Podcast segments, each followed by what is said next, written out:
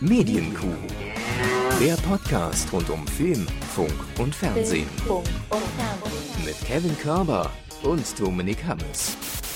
Einen wunderschönen Podcast wünsche ich euch allen. Hallo, Herr Hammes. Das soll man nicht nur wünschen, da soll man dran arbeiten. Hallo, Herr Körber, wir bemühen uns. Ja, vor allem im Satz kam mir gerade an, nee, scheiße, nicht schon wieder guten Tag, guten Abend, gute Nacht, wer weiß, wann das gehört wird. Zack, nochmal, ne? Das ist ja Nochmal umgeswitcht. Diese Problematik, habe ich, glaube ich, in der ersten oder zweiten Folge ja schon gesagt. So, ich weiß ja nicht, wann ihr das jetzt hört. Guten, guten und Genau. kann man durchiterieren. Gut, schönen Podcast wünsche ich, ist ganz nett, weil das ist, gilt ja auch für, für Sie und mich. Ne? Wir hoffen, es wird eine schöne Aufnahme. Ne? Absolut. Die Tänzer haben alle so lange geprobt, da will man sich auch anstrengen. Das Kuh-Show-Ballett oder was für den Das Podcast? Oh, Ballett. Einfach so 17 Rinder, denen man beigebracht hat, zu steppen. Ja. Mit ihren Schön Hufen. die Euter in die Kamera, Leute. Hallo, So, bitte was? Die Kühe. Ach so. Ja. Nun Hallo. ja, nun ja. Hallo, Herr Wie geht's Ihnen, Herr Hammes? Ich, ich bin ein bisschen äh, durch, weil ich mal wieder durch die Republik gefahren bin, ähm, in die Heimat kurz und du- durfte da ein Mhm. kleines Event mitmoderieren, ähm, weil ich im letzten Jahr bei dieser äh, Textsammlung dabei war, 100 Texte für den Frieden. Das ist ein Mhm. Buch, dessen Erlös ja an äh, Flüchtlingskinder aus der Ukraine gehen, äh, geht. Und ähm, es war eine schöne Veranstaltung, es war sehr herzlich. Ähm, ich kannte die Leute ja zum Großteil nicht persönlich, sondern äh, nur ein, zwei Initiatoren und War mitwirkende Rainer Kallmund da? das habe ich auch gehofft, so ein bisschen. Rainer Kalmut hat ja auch, Nicole doch? Nee, auch leider nicht, aber äh, es waren sehr, sehr viele nette Leute da. Ähm, und ich kann auch an der Stelle mal einfach, ist ja letztlich Werbung fürs Buch, weil es für einen guten Zweck ist, finde ich das auch immer okay. Es kann man immer noch kaufen. Da wird es auch noch ein paar andere Veranstaltungen gehen, geben, vermutlich die meisten im Saarland. Es gab anscheinend auch eine in München, bei der ich aber nicht war. Ähm, Und äh, ich glaube, im Herbst gibt es dann irgendwann nochmal eine Spendenübergabe, wo der SR irgendwie zusammenarbeiten oder berichten soll. Das weiß ich noch nicht. Äh, also ich bin ja nicht involviert in die Organisation, aber so ähnlich soll es wohl sein. Deswegen, wenn ihr Interesse am Buch habt, an meinem Text, ähm, gibt es überall im Buchhandel. Und äh, wie gesagt, ein, und aus, kann man aus gutem Gewissen allein schon, kann man sagen, ach, lese ich nie. Nie lese ich das, aber es ist für die Kinder. Ist völlig in Ordnung. Also das, Ey, und es sind sehr gute Texte drin. Und äh, bildet die komplette Ja, Sie haben- Gesellschaft ab, muss man dazu Sie haben ja mitgeschrieben, deshalb keine Zweifel. mindestens, sind mindestens 99 Texte gut. Ja. So. Und meinen gibt es dann auch noch. Ach, Nein. Kann man sehr gerne erwähnen, ist ja für einen guten Zweck, deshalb Ja, keine und- Werbung. Und das ist gerade noch sehr frisch bei mir im Schädel. Ich bin gefühlt, bin ich gerade erst angekommen, deswegen äh, ist auch sonst nicht so viel, aber ich bin ausnahmsweise, fühle ich mich recht gesund, auch wieder auf Holzklopfen hier. Toi, ähm, toi, toi, ja. ähm, und eigentlich gibt's alles weitere dann, äh, was mir so passiert ist, ist ja nebensächlich, es ist eher wichtig, was ich geguckt habe und was passiert ist da draußen und äh, das finden wir dann in den Rubriken, aber wie geht's Ihnen denn? Ach, ich äh, kann äh, nicht klagen. Alles Also, Gute zum Geburtstag.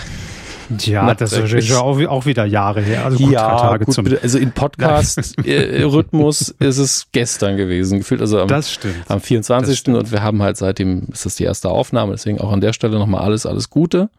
Vielen, vielen Und Dank. da werden wir später nochmal ein bisschen drauf kommen. Teaser, Ja, Überraschung. können wir- ne? Gerne. Aber sie haben ja reinfeuern können, live im Fernsehen. Ja, das war schon irgendwie verwirrend alles. Aber gut, nee, reden wir gleich drüber Mhm. ähm, und starten einfach jetzt äh, gut gelaunt in die, in die Rubrik, weil, ähm, ja, Das da ist, sind wir schon mitten im Thema. das ist ja der Job. Huch. Och. Fernsehen. Und wir müssen natürlich über das Ereignis reden, äh, was äh, gestern im deutschen Free TV zu sehen war. Tag der Aufzeichnung ist der 27. Februar 2023. Äh, 2020 plus drei, ja. Richtig, richtig. So ist die Zeitrechnung. Corona plus drei, Jahr drei nach Corona. Ähm, nein, gestern lief äh, am Sonntag die zweite Folge der aktuellen Staffel Wer stiehlt mir die Show? Und gestern zum allerersten Mal seit Beginn dieser Sendung hat eine Wildcard die Sendung moderiert. Nice. Das war ja dieser Moment, auf den jeder irgendwie gewartet hat und es ja auch immer so war, dass die Wildcard meistens schon nach dieser ersten Gewinnstufe schon raus war. Ich glaube, einmal stand eine Wildcard im Finale gegen Joko, hat es dann aber nicht geschafft in der ersten Staffel. Und jetzt war es endlich soweit. Ähm, Helena, 26 Jahre alt, mhm. ähm, hat das Ding gewonnen und durfte Jokos Sendung moderieren. Joko saß dann im Panel ähm, und musste sich seine Sendung zurückerobern. Ich sage jetzt nicht, wie es ausging, vielleicht wollte es noch gucken. Es hatte, ne, also gibt ja immer viele, die sagen, oh, ich habe ja auf Twitter schon gelesen, wie es ausging. Naja, gut, dann vielleicht Twitter eher zulassen, ne, wenn es um eine Live-Sendung, also live gesendete Sendung geht, logischerweise wird, wird man damit konfrontiert. Aber es ähm, man muss das einfach mal festhalten, sie hat es überragend souverän gemacht. Ähm, und man hat es kaum für möglich gehalten, dass sie vorher noch nie moderiert hat. Also sie ist äh, Schauspielerin, ja, spielt in Berlin mhm. äh, am, am Theater. Und das hat mit Sicherheit so ein bisschen geholfen. Allein, wie man mit Lampenfieber umgeht, ne, ja, dass man also, diese, diese Situation schon mal kennt, also auf einer Bühne zu stehen. Schauspiel und Moderation ist schon was anderes, aber ich denke, also ja, ja, das klar, schon, ist schon ein großer Vorteil gegenüber einem überhaupt nicht darstellenden Beruf vor Publikum. Das meine ich damit. Ja, ja. Das meine ich damit. Ne? Also man hat diese, diese Anspannung, okay, gleich geht, geht der Vorhang auf und da sitzen Leute und ich gehe auf eine Bühne. Äh, das ist schon sehr ähnlich, aber dennoch ist natürlich eine Fernsehsendung zu moderieren, dann auch noch direkt so ein Riesenbrett und zur besten Sendezeit. Das ist ja dann doch nochmal grundlegend was anderes aber ähm, sehr souverän gemacht, muss man sagen. Und ähm, es, es zeigt sich mal wieder, ich glaube, Anja Rützel hat es heute auch in ihrem Artikel beim Spiegel äh, über die Sendung geschrieben, dass dieses, dieses Konzept der Sendung einfach grundlegend so funktioniert und so gut einfach ist in sich, dass es fast egal ist, wer da gerade steht. Ja, also dass es selbst, wenn die Wildcard da steht und wenn wenn die Redaktion, die natürlich dann an, an der Sendung mitgearbeitet hat und äh, sich die die Spiele hat einfallen lassen äh, zusammen mit ihr, ähm, das merkt man einfach, dass das Konstrukt gut ist. Ja, und ähm, auch die Quote also das Ding hat gestern, äh, wie viel waren es? Ich glaube 19,4 Prozent Marktanteil gemacht gegen den Tatort, gegen Kitchen Impossible auf dem Sonntag, oh. was äh, Wahnsinn ist. Da habe ich auch noch was zu erzählen. Gut, dass Sie mich erinnern, Tatort. Hm. Oh, Tatort. Habe ich jetzt äh, irgendwas Falsches gesagt? Nein, oder? überhaupt nicht. Sie haben mich daran erinnert, so. dass ich zum ersten, können wir heute einfach mal, wir teasen heute einfach ein bisschen mehr. Ich habe zum ersten Mal in meinem Leben einen Saartatort gesehen. Oh. Am, am, Stück bis zum Ende. Ja, das Beileid ist mir, ja, wird mir zu Recht entgegengeworfen, aber ich rede später noch drüber. Ist ja letztlich Gerne, Film slash Fiktion, deswegen bitte man sie glaubt, glaubt uns auch wieder keiner. Ich, ich höre schon die, die Kritikerinnen und Kritiker. Ist ja alles gescriptet bei euch? Ja, stimmt. Äh, Saarland ist ein sehr gutes Stichwort, mhm. weil Helena äh, wohnt in Berlin. Ja, und ich habe ähm, letzte Woche, Anfang letzter Woche mit ihr telefoniert, um äh, ein kleines Presseinterview fertig zu machen mit ihr. Und äh, am Ende dieses Interviews fragt sie mich, kommst du eigentlich aus dem Saarland? habe ich gesagt, äh, ja, wieso? Naja, weil sie hat, also wir hatten vorher über E-Mail-Kontakt, sie hat dann gegoogelt und hat festgestellt, dass ich eigentlich aus Saarbrücken komme. Ja, sie ist in St. Ingbert geboren. Natürlich, die Saarländer wieder mal verseuchen die ganze Medienbranche. Ähm, aber ja, schöner Moment. Ja, schöner die, Moment. die es national schaffen, die erkennt man nicht an der Stimme. Das ist der das, das stimmt, das stimmt. Also bei Helena hat man es auch nicht gemerkt. Ich hatte nur vorher von unserer Redaktion wiederum die Infos bekommen und da stand halt nur drin, äh, kommt oder, oder hat irgendeine Verbindung zu Wien mhm. und wohnt jetzt in Berlin. So, das waren meine Infos. Und ähm, in Wien hat sie aber nur studiert. Deshalb hatte ich ah. diese Verbindung nicht. Und es war ein sehr schöner Überraschungsmoment. Ähm, und es ist immer noch sehr seltsam. In dem Fall war ich im Büro, habe dieses äh, Telefoninterview geführt. Wenn man im Büro sitzt in München, in Unterföhring und dann saarländisch redet, das ist ganz, das passt einfach überhaupt nicht es, in diese Welt. Aber es fühlt sich auch so ein bisschen an wie Geheimsprache, ne? Absolut, absolut. Ja, und ähm, das war sehr, sehr komisch. Naja. Ah, jo, machen wir so, ne? Ah, sicher, sicher, klar. Nee, also war ähm, eine sehr gute Sendung, guckt sie euch äh, gerne an und ähm, ja, das ist einfach, also sage ich jetzt so, mit eine der besten Sendungen aktuell im deutschen Fernsehen. Punkt. Lasse ich auch nicht mit mir diskutieren und verhandeln. Warum sollten sie so. das auch? Äh, ganz, ganz kurz nur, bevor ich das nie erzähle, ja, ähm, hat jetzt nichts mit dem Thema zu tun, sondern mit dem Dialekt äh, mit der Problematik. Meine Frau mhm. ist irgendwann mal im, im, Saarland, als wir zu Besuch waren, ohne drüber nachzudenken, in die Apotheke und hat, kam rein, grüß Gott, und alle haben sie angestarrt, als wäre sie, als wäre sie von den Zeugen Jehovas oh. und wollte jetzt missionieren. Oh, das, das kenne ich aber auch umgekehrt inzwischen, wenn ich in, im Saarland bin, dass ich mich dann gerne mal dabei ertappe. Gerade so, da, ne, man kommt frisch irgendwie an und äh, geht irgendwo in ein Café oder keine Ahnung und sagt dann, ja, Servus. Servus sage ich eigentlich ähm, immer, weil das auch im Saarland verstanden wird. Also das ja. habe ich auch schon gesagt, als ich hier noch gelebt, äh, hier noch, ich bin jetzt wieder in Bayern. Als ich noch im Saarland gelebt habe, habe ich auch sehr häufig Servus gesagt, aber eben Servus. Ja, also mhm. ein bisschen mehr dialektisch, aber genauso sagen es die Bayern hier oft auch. Im, Im Saarländischen wird das ja schon fast weggenuschelt, so Sers. Ja, das, das, also gerade wenn das geschrieben wird, reagiere ich allergisch drauf, deswegen kann ich Sers ja. auch nicht sagen. Aber äh, ich sag, ich sag mal, das Schlimmste ist, in Werkstätten, Kfz-Werkstätten zu gehen und man kann den örtlichen Dialekt überhaupt nicht. Da fühlt man sich immer wie, ich, ich weiß nicht, vielleicht denken die jetzt, keine Ahnung, dass ich Millionär bin und äh, gar nicht weiß, wie Maschinen funktionieren und äh, gucken mich alle ganz komisch an. Klar, Schwulpisch was Besseres. Mit dir machen wir mal schön die Bremsklötze. nee, natürlich nicht. Also ich habe auch überhaupt keine negativen Erfahrungen gehabt. Es kam mir nur immer komisch vor, weil die alle Dialekt reden, dann kommt man, hallo, guten Tag. So, oh je, so einer. Egal, machen wir die ähm, wunderschöne Dialektrunde zu und widmen uns ja. weiter dem Fernsehen. Genau. Ähm, also, wer steht mir die Show abgehakt? Also zumindest diese Folge, gibt ja noch ein paar. Ähm, und jetzt die perfekte Überleitung, Herr Hammes, denn auch Anke Engelke und Bastian Pastewka haben ja schon an Wer steht mir die Show teilgenommen, mhm. wenn auch nicht in der gleichen Staffel. Aber es wird jetzt aller Voraussicht nach, sehr wahrscheinlich, mit Sicherheit äh, dazu kommen. Warum bin ich jetzt im Edmund Stoiber? Ich weiß auch nicht, erkennt auch niemand äh, mehr. Keine Ahnung. Nee, die jungen Leute, die bei TikTok mehr. abhängen, wissen noch nicht mehr, wer Stoiber, die hören uns auch nicht mal und so weiter. Da wollte ich gerade sagen, das, das, da hätten wir auch was falsch gemacht. Äh, nein, es wird dazu kommen, dass Bastian Pastewka und Anke Engelke jetzt eine gemeinsame Serie drehen. Mhm. Zusammen. Gemeinsam Anke vielleicht und sogar. Bastian. Ja, vielleicht sogar gemeinsam. Oh. Miteinander auch. Ne? Hm. Ähm, und es gab, also es gab tatsächlich noch keine. Auch wenn man immer irgendwie denkt, na gut, ja, aus der Wochenshow, habe ich, hab ich die jetzt zusammen. Anneliese, der eine Auftritt bei Harald genau. Schmidt, aber ansonsten. In sehr vielen Pastewka-Folgen, ja. natürlich auch mit Gast äh, Anke Engelke. Aber so richtig zusammen hat, also gab's noch nicht. Und jetzt wird das Ganze produziert und zwar für Prime Video. Mhm. Ähm, mehr Details sind auch, um ehrlich zu sein, noch gar nicht bekannt, aber dennoch reicht das für, gerade bei uns natürlich schon auf jeden Fall, äh, um darüber 30 Minuten zu reden. Ähm, 2024 soll es soweit sein, also wir müssen uns noch ein bisschen gedulden. Bis dahin gibt's bestimmt auch ein paar mehr Infos.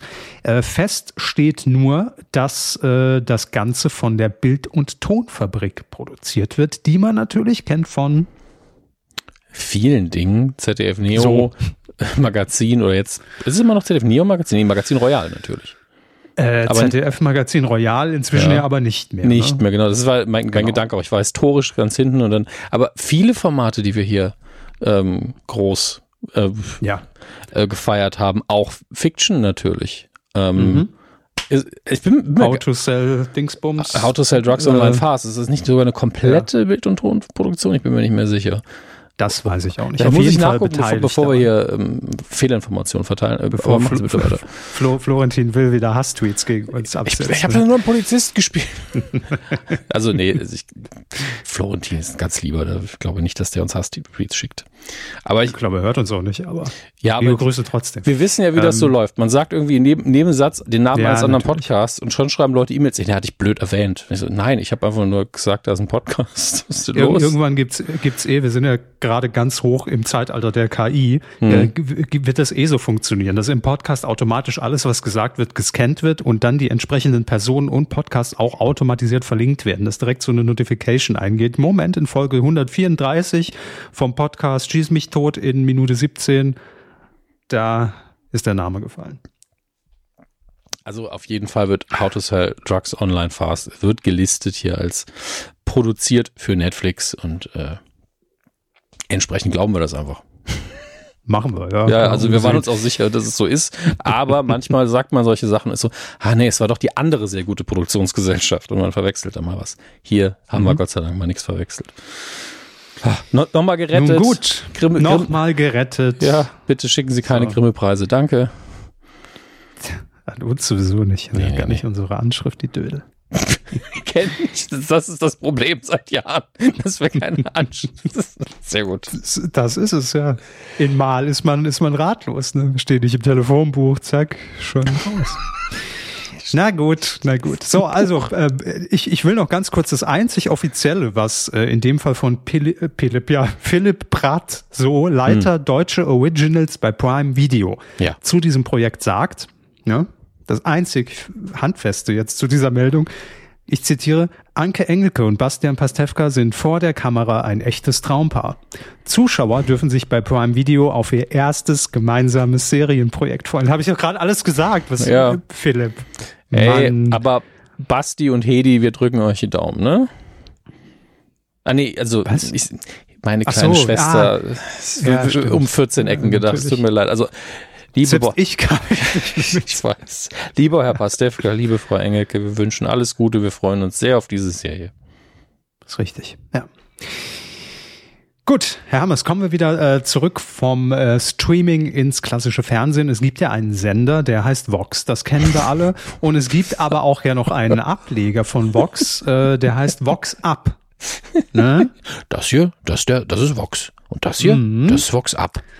Ja klar, ich habe es für die TikTok-Zuhörerinnen und Zuhörer jetzt nochmal ein bisschen verständlich. Jetzt schon hundertmal zu lang, aber äh, was ist Vox Up nochmal? Weil ich weiß es schon nicht mehr.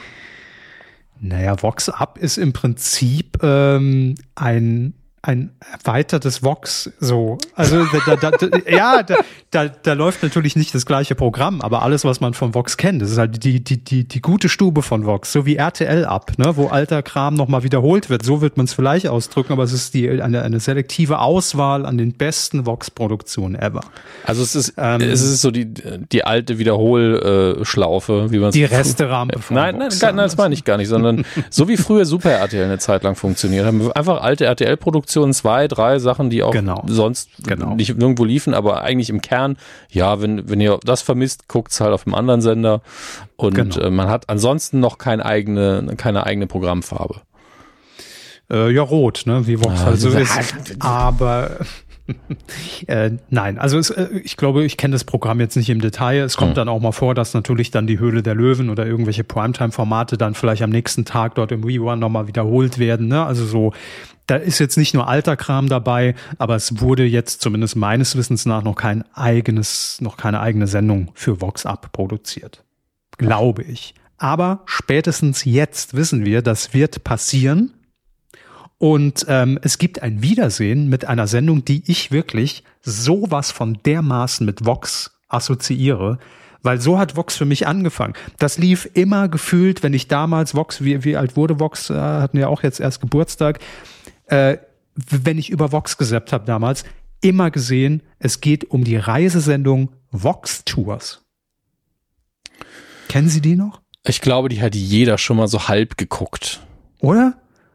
Also ständig ent entweder äh, hier äh, irgendeine Tiersendung oder Kochen oder Vox Tours. Das war immer oder Auto, äh, Motor, Sport TV. Das war immer bei mir Vox, wenn ich drüber gesäppt habe. Und Vox Tours, ähm, was schätzen Sie, wie lang war es jetzt weg? Fünf Jahre. 16, richtig. Äh, 2009 Zahlen mein, sind mein Ding. Ja, es, 2009 ist ja auch 16, keine 16 ja, Jahre her. Das ist ja Quatsch. Also. Das ist ja Quatsch. ja, auf jeden Fall, Vox Tours kommt äh, zurück. Und zwar bei Vox Up. Ähm, es wird allerdings ein leicht ähm, abgeändertes äh, Konzept. Also es ist natürlich und bleibt ein Reisemagazin, aber äh, wird jetzt moderiert von Anni Dunkelmann. Moderiert wohl bei Vox auch Automobil. Mhm. Also das Automagazin. Und ähm, sie soll zusammen mit deutschen Promis auf der ganzen Welt zu deren Wurzeln reisen. Und dort geht es dann um Lebensgefühle, ein paar Tipps vor Ort, Gerichte, also ähm, Essen, Trinken, um die Landschaften. Man nimmt ja. einfach die Zuschauerinnen und Zuschauer so ein bisschen mit in die Heimat des Gastes. Und äh, in der ersten Episode, das ist auch schon klar, wer als Gast dort ähm, reisen wird. Und zwar geht's nach Südafrika, ins Heimatland von Motsi Mabuse. Super. Motsi Mabuse. Darf die vergessen, dass Motsi, also, Motsi Mabuse und oder ihre Schwester auch im britischen Fernsehen zu Hause ist. Also das, ich verwende das immer wieder gerne, weil das nochmal eine zusätzliche Ebene ist von der ganzen Sache, weil wer in Deutschland macht das denn noch?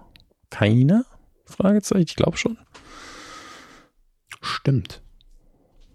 Haben Sie, doch, das haben Sie, glaube ich, mal erzählt. Ja, Irgendwo habe ich es schon mal gehört, aber Weil, ich glaube, Sie haben es. Also ich habe es irgendwann mal beim Durchseppen, als ich in UK war, irgendwo gesehen und äh, genau, ich, ja. ähnliche oder gleiche Formate zum Teil. Ja, weil das ist ja der gleiche Job dann quasi.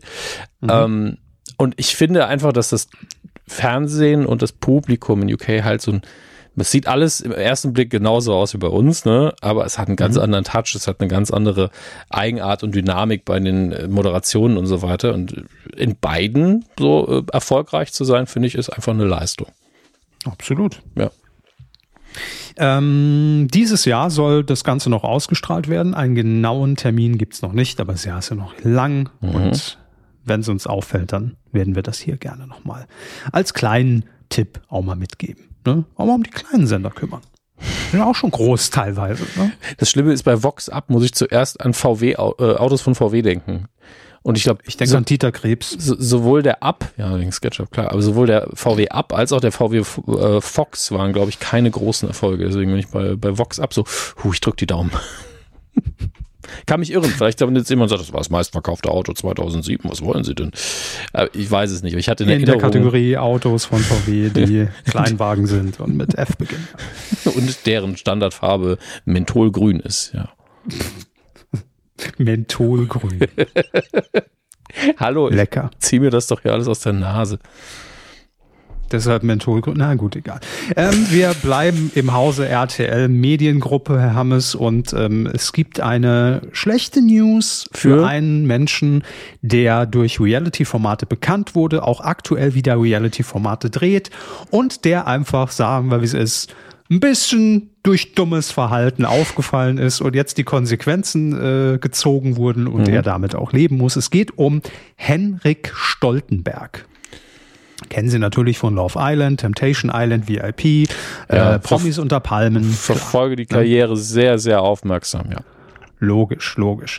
Ähm, jetzt ist es so, dass er aktuell auch für RTL Plus ähm, für die Reality Show The Real Life Hashtag No Filter vor der Kamera steht.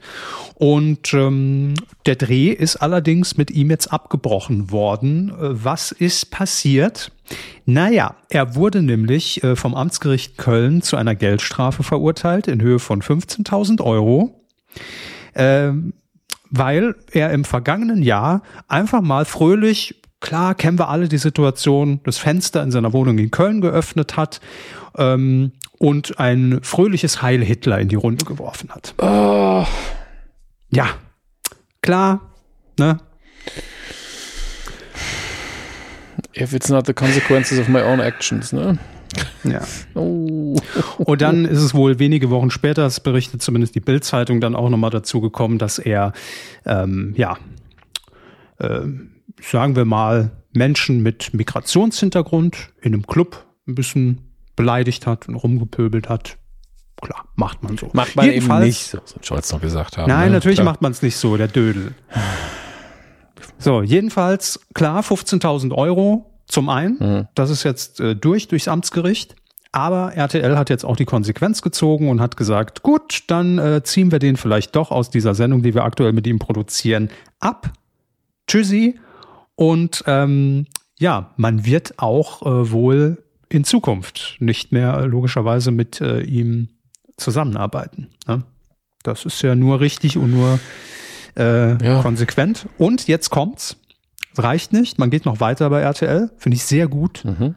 Er wird jetzt aus ähm, allen Folgen von The Real Life, Love Island, Temptation Island VIP bei RTL Plus entfernt. Rausgeschnitten. Wie man, wie man das macht, weiß ich nicht. Oder, oder, oder der, der, der Wendler-Effekt, äh, dass man einfach zensiert fröhlich. Ich weiß Komm es mal nicht. hier hinter oder, die Milchglasscheibe. Äh, keine Ahnung. Können wir das nochmal nachdrehen hinter Milch? Kann man das vielleicht so. deepfaken? Ach, inzwischen geht das wäre einfach, also ich wäre für das Gesicht von William Shatner und äh, warum nicht die Stimme von Klaus Kinski, ich meine, das geht ja auch mit KI. Das wäre für mich ein großer Spaß. Dann würde ich das auch mal gucken. Mhm. Vielleicht auch die Worte nochmal neu texten lassen. Oder oh, ist Potenzial. Also auf einmal ist die Sendung interessant für mich.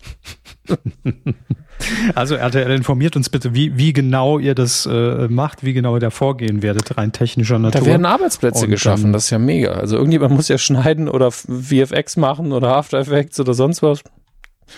Ja. Wenigstens eine gute Sache. Ne? Also ja. Fakt ist, er wird definitiv in diesem ganzen Reality-Kosmos von RTL nicht mehr stattfinden. Mhm. Ciao.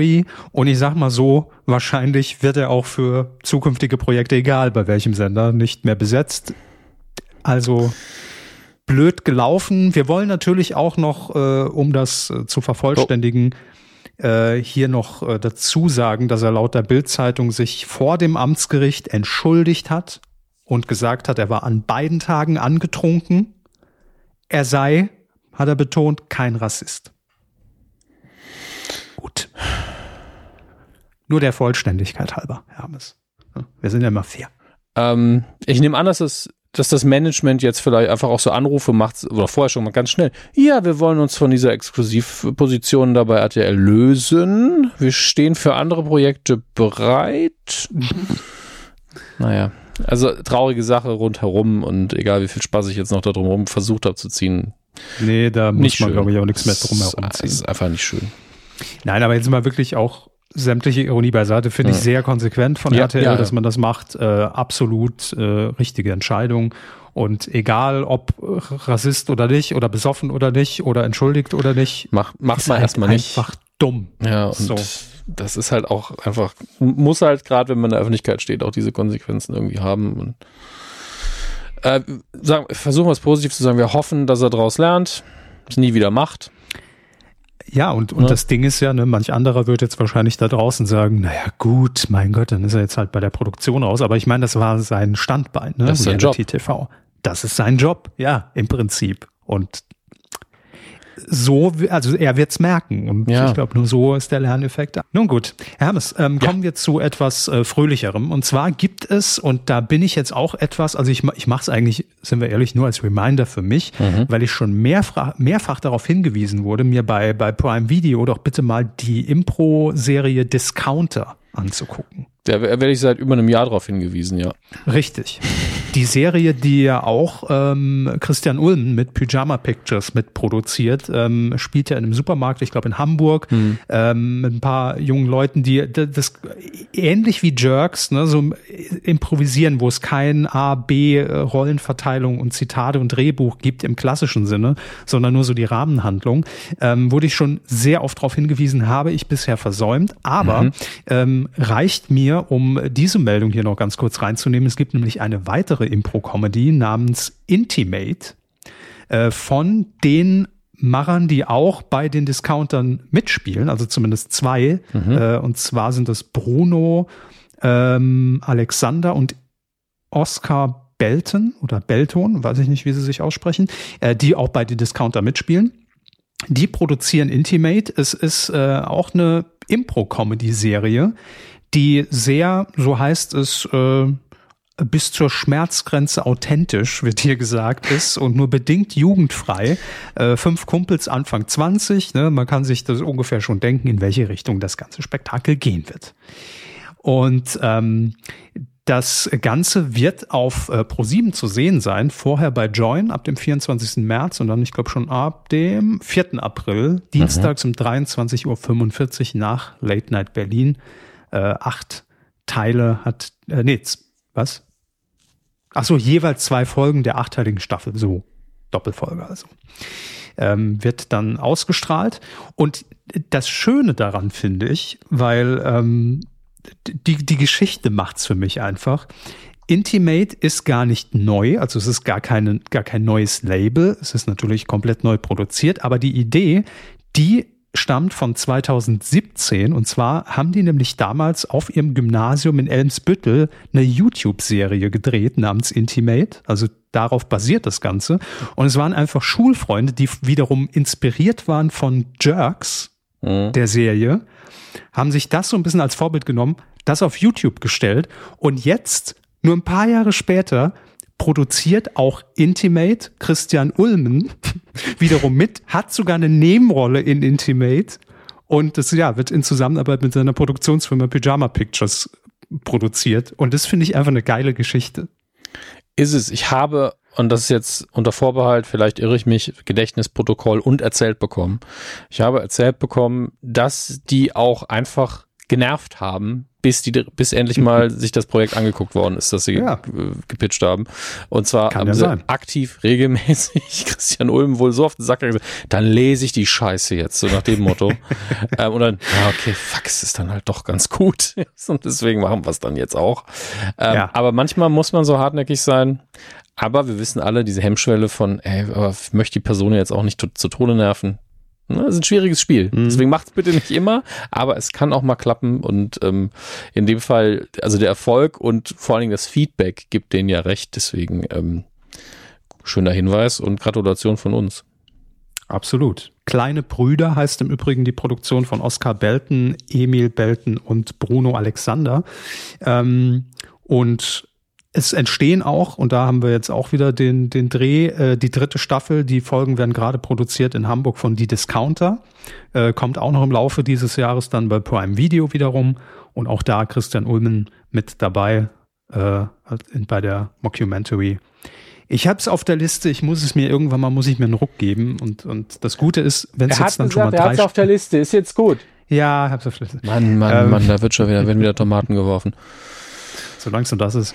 Ähm, das Gute ist, es gibt dann drei Staffeln und ich kann mich dann direkt draufstürzen und, und, und direkt am Stück gucken, weil mir dann irgendwie jeder sagt, ey, Pastewka, Stromberg, Jerks, dann wird er das auch gefallen. Ne? So. Ja. so, das äh, also das, das Komplettpaket, ähm, Intimate und die Discounter. Und Herr Hammes, ich sag, wie es ist, äh, das war's schon vom Fernsehen. Ja, nicht ganz. Ne? Also was jetzt nicht kommt, ganz. ist ja auch Ne? Nicht ganz. Ja, lief auch sowas wie im Fernsehen. Deswegen, auch in dieser Woche gibt es wieder eine Kuh der Woche. Dass mir das nicht zur Regelmäßigkeit wird. Nee, am Ende müssen wir am Jahresende nochmal gucken, wer, wer, jetzt irgendwie die Jahrespreis kriegt. Uff. Das ist Quatsch. Und dann, dann drehen die Leute alle Videos und wollen gewinnen und dann haben wir auf einmal zehn Zuhörer mehr. Das können wir nicht verkraften. Der Server echt ja. jetzt schon. Grüße an Herrn Stut. Ähm, was ist da denn passiert? Schauen Sie sich das doch mal an. Die gute alte Stefan Raab Anmoderation wäre nie so passend gewesen wie jetzt. Ich habe die erste Folge Lenzen Live ja leider verpasst und ich muss sagen, ich habe sie doch nicht nachgeholt, weil ohne Live-Charakter fällt mir das schwer. Nee, das verstehe ich. Ähm, nicht aller, allerdings möchte ich sagen, wenn ihr die zweite Folge verpasst habt, der Live-Faktor ist zwar, macht, macht das die Erfahrung natürlich nochmal viel, viel besser, aber es lohnt sich, diese Folge auch danach zu gucken wir werden am Schluss nochmal einen kurzen Ausschnitt auch einspielen. Mhm. Ähm, aber nur einen kurzen. Denn mindestens zwei Anrufe in dieser Sendung waren unfassbar unterhaltsam. Es war einmal Helmut, der angerufen ja. hat. Und äh, das war ja eh schon eine Fortsetzung eines Anrufs von vor fünf Jahren, glaube ich. Vor fünf Jahren, ja. Ja, und er hat, der hat sich in seine Hausärztin verliebt, die ihn auch irgendwie vor 500 Jahren mal in Jungfurt hat. Also es war wirklich ein Traum. Und beide natürlich verheiratet. Er macht einen Heiratsantrag. Also nicht in ihrer Rolle nein, als nein. Ärzte, ne? Das nein, nein. Also es ist wirklich, ähm, ja. damals war sie auch mutmaßlich noch keine Ärztin. Aber es ist wirklich, also auch die Sprechweise von Helmut, hätte man nicht schöner schreiben können ist sehr unterhaltsam. Ruhrpott. Bitte? Ja. Ruhrpott. Ruhrpott war er da, glaube ich, ne? Äh, kann Hör sein. Ich kann das schlecht verorten, aber es war eine sehr heimelige, sympathische Schnodderschnauze. Mhm. Sagen wir es mal so.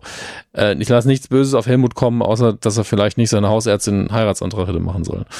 Ähm, also wir haben Sie es gesagt, es geht um Lenzen Live. Lenzen Live, äh, natürlich. Genau, ich hab's, als Call, gesagt, ja.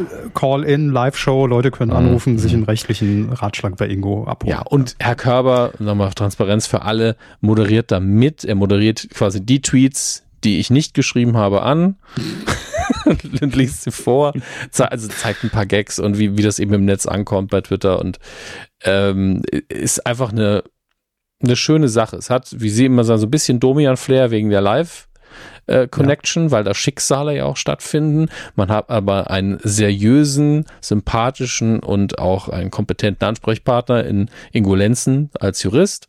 Hat eine Redaktion vor Ort, die das schon mal voreinordnet und dem Kevin, der macht so Social Media Kram. Ähm ich mach das mit dem Internet. Ja. Hallo. Hm Grüße an von vor 20 Jahren, der macht so Social Media Zeug, verstehen wir alles nicht.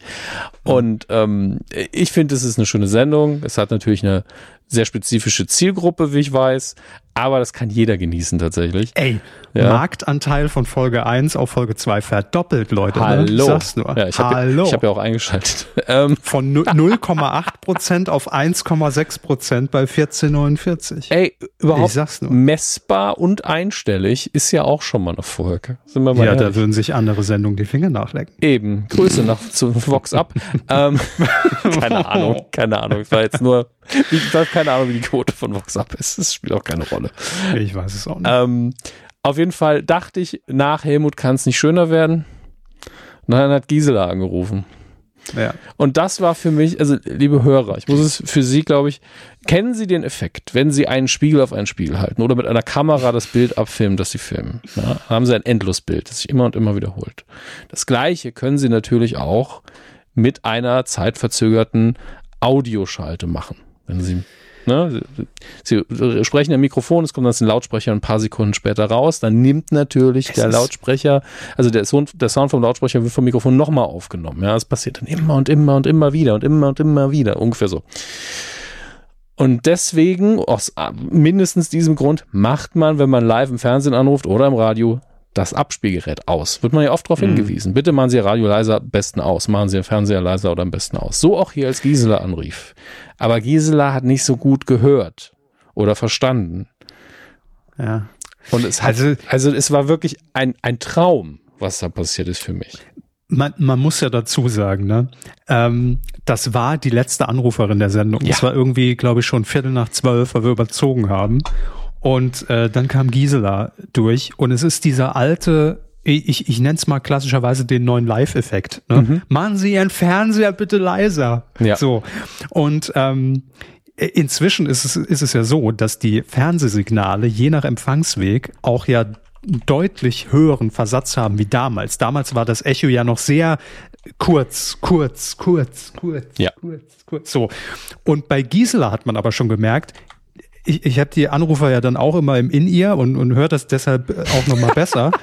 Und ja, ja und, und, und, und, und wir hatten ja vorher, Sie haben es vorhin erwähnt, in meinen Geburtstag reingefeiert, live on air. Mhm. Äh, ich ich gehe aus dem Bild, weil Gisela dann in der Leitung war und höre dann mich selbst vor 15 Sekunden reden im Ohr und Ingo. Und dann dachte ich, was, was ist da denn jetzt los? Die wird es gleich schon checken.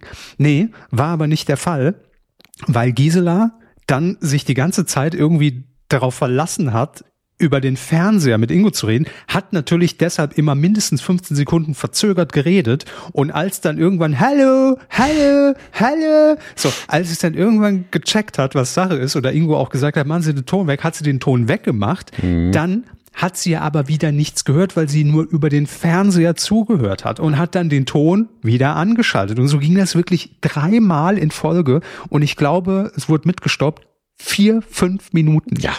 Und ich bewundere Ingo wirklich dafür, mit welcher Ruhe der da steht in einer Live-Sendung und einfach sagt, wir warten.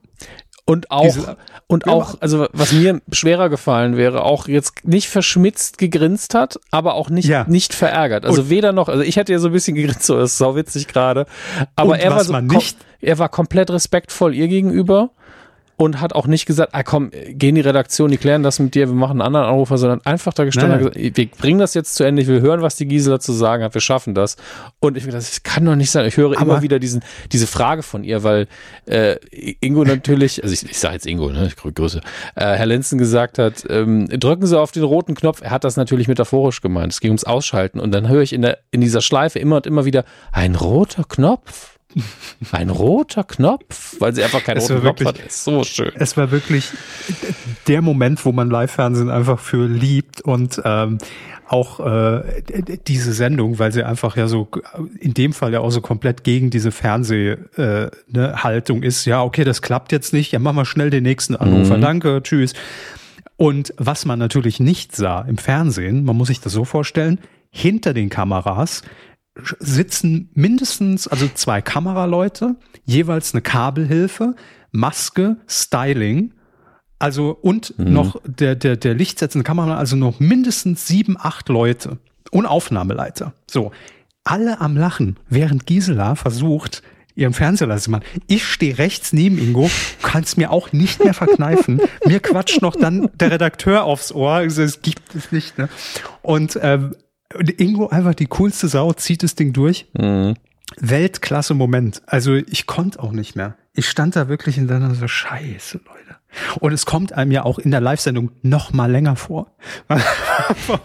Wie lang geht es jetzt schon? Zehn Minuten? Ich weiß es nicht mehr. Ist egal. Lass laufen. So. Und wir, wir haben dann zum Glück ähm, gibt es da keinen harten Ausstieg äh, bei uns am Ende der Sendung. Also normalerweise jede, jede Sendung ist ja immer auf die Sekunde getimt. Dann, okay, wir müssen jetzt raus, weil die nächste Sendung wartet, Werbung anfängt. Wir haben da immer einen sehr großzügigen Puffer. Ne? Ja. Und äh, deshalb äh, konnte man das dann auch noch am Ende ausnutzen. Aber Weltklasse. Also deshalb Coup ja. der Woche für, für Gisela. Für Gisela, das absolut. Ist, für ja. Ingo auch. Also es ist ja überhaupt keine negative Sache dabei oder kein Skandal. Es ist einfach, äh, sie war sehr sympathisch und menschlich und er hat es wunderbar weg, äh, nicht wegmoderiert, sondern er ist sehr gut drauf eingegangen. Äh, ganz kurz einen Ausschnitt werde ich noch zusammengeschnitten haben daraus. Der kommt jetzt. Ja. Ähm, damit ihr auch ein grobes Bild davon habt. Aber ich wir verlinken, glaube ich, die Folge auch einfach nochmal. Also, sie ist dann zwar nicht ewig abrufbar wahrscheinlich unter dem Link. Ähm, doch, doch. Doch, doch. Okay, wenn Sie das die sagen. Auch, ne? In 50 Jahren erwarte ich dann, dass das immer noch funktioniert. Und genau, ähm, ja. dann könnt ihr euch die Folge angucken. Also wirklich nur ein kurzer Ausschnitt und dann, das ist einfach ein Genuss. Macht, macht euch ein Bierchen auf, macht die Erdnussflips bereit. Hier sind Gisela und Ingo und dann sind wir in der nächsten Rubrik. Aber vorher machen wir noch einen Anrufer. Ja. Kann Guten Abend, hier ist Ingo Lenzen. Mit wem spreche ich bitte? Hallo? Hallo? Ich höre nur einen Fernsehapparat. Ich höre mich selber. Ja, hier ist Christoph.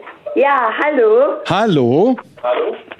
Hallo. Ja, hier ist Ingo Lenzen. Hallo. Ja, hallo. Mit wem spreche ich denn? Hallo. Hallo. Machen Sie mal den Fernseher leise, dann höre ich Sie auch besser.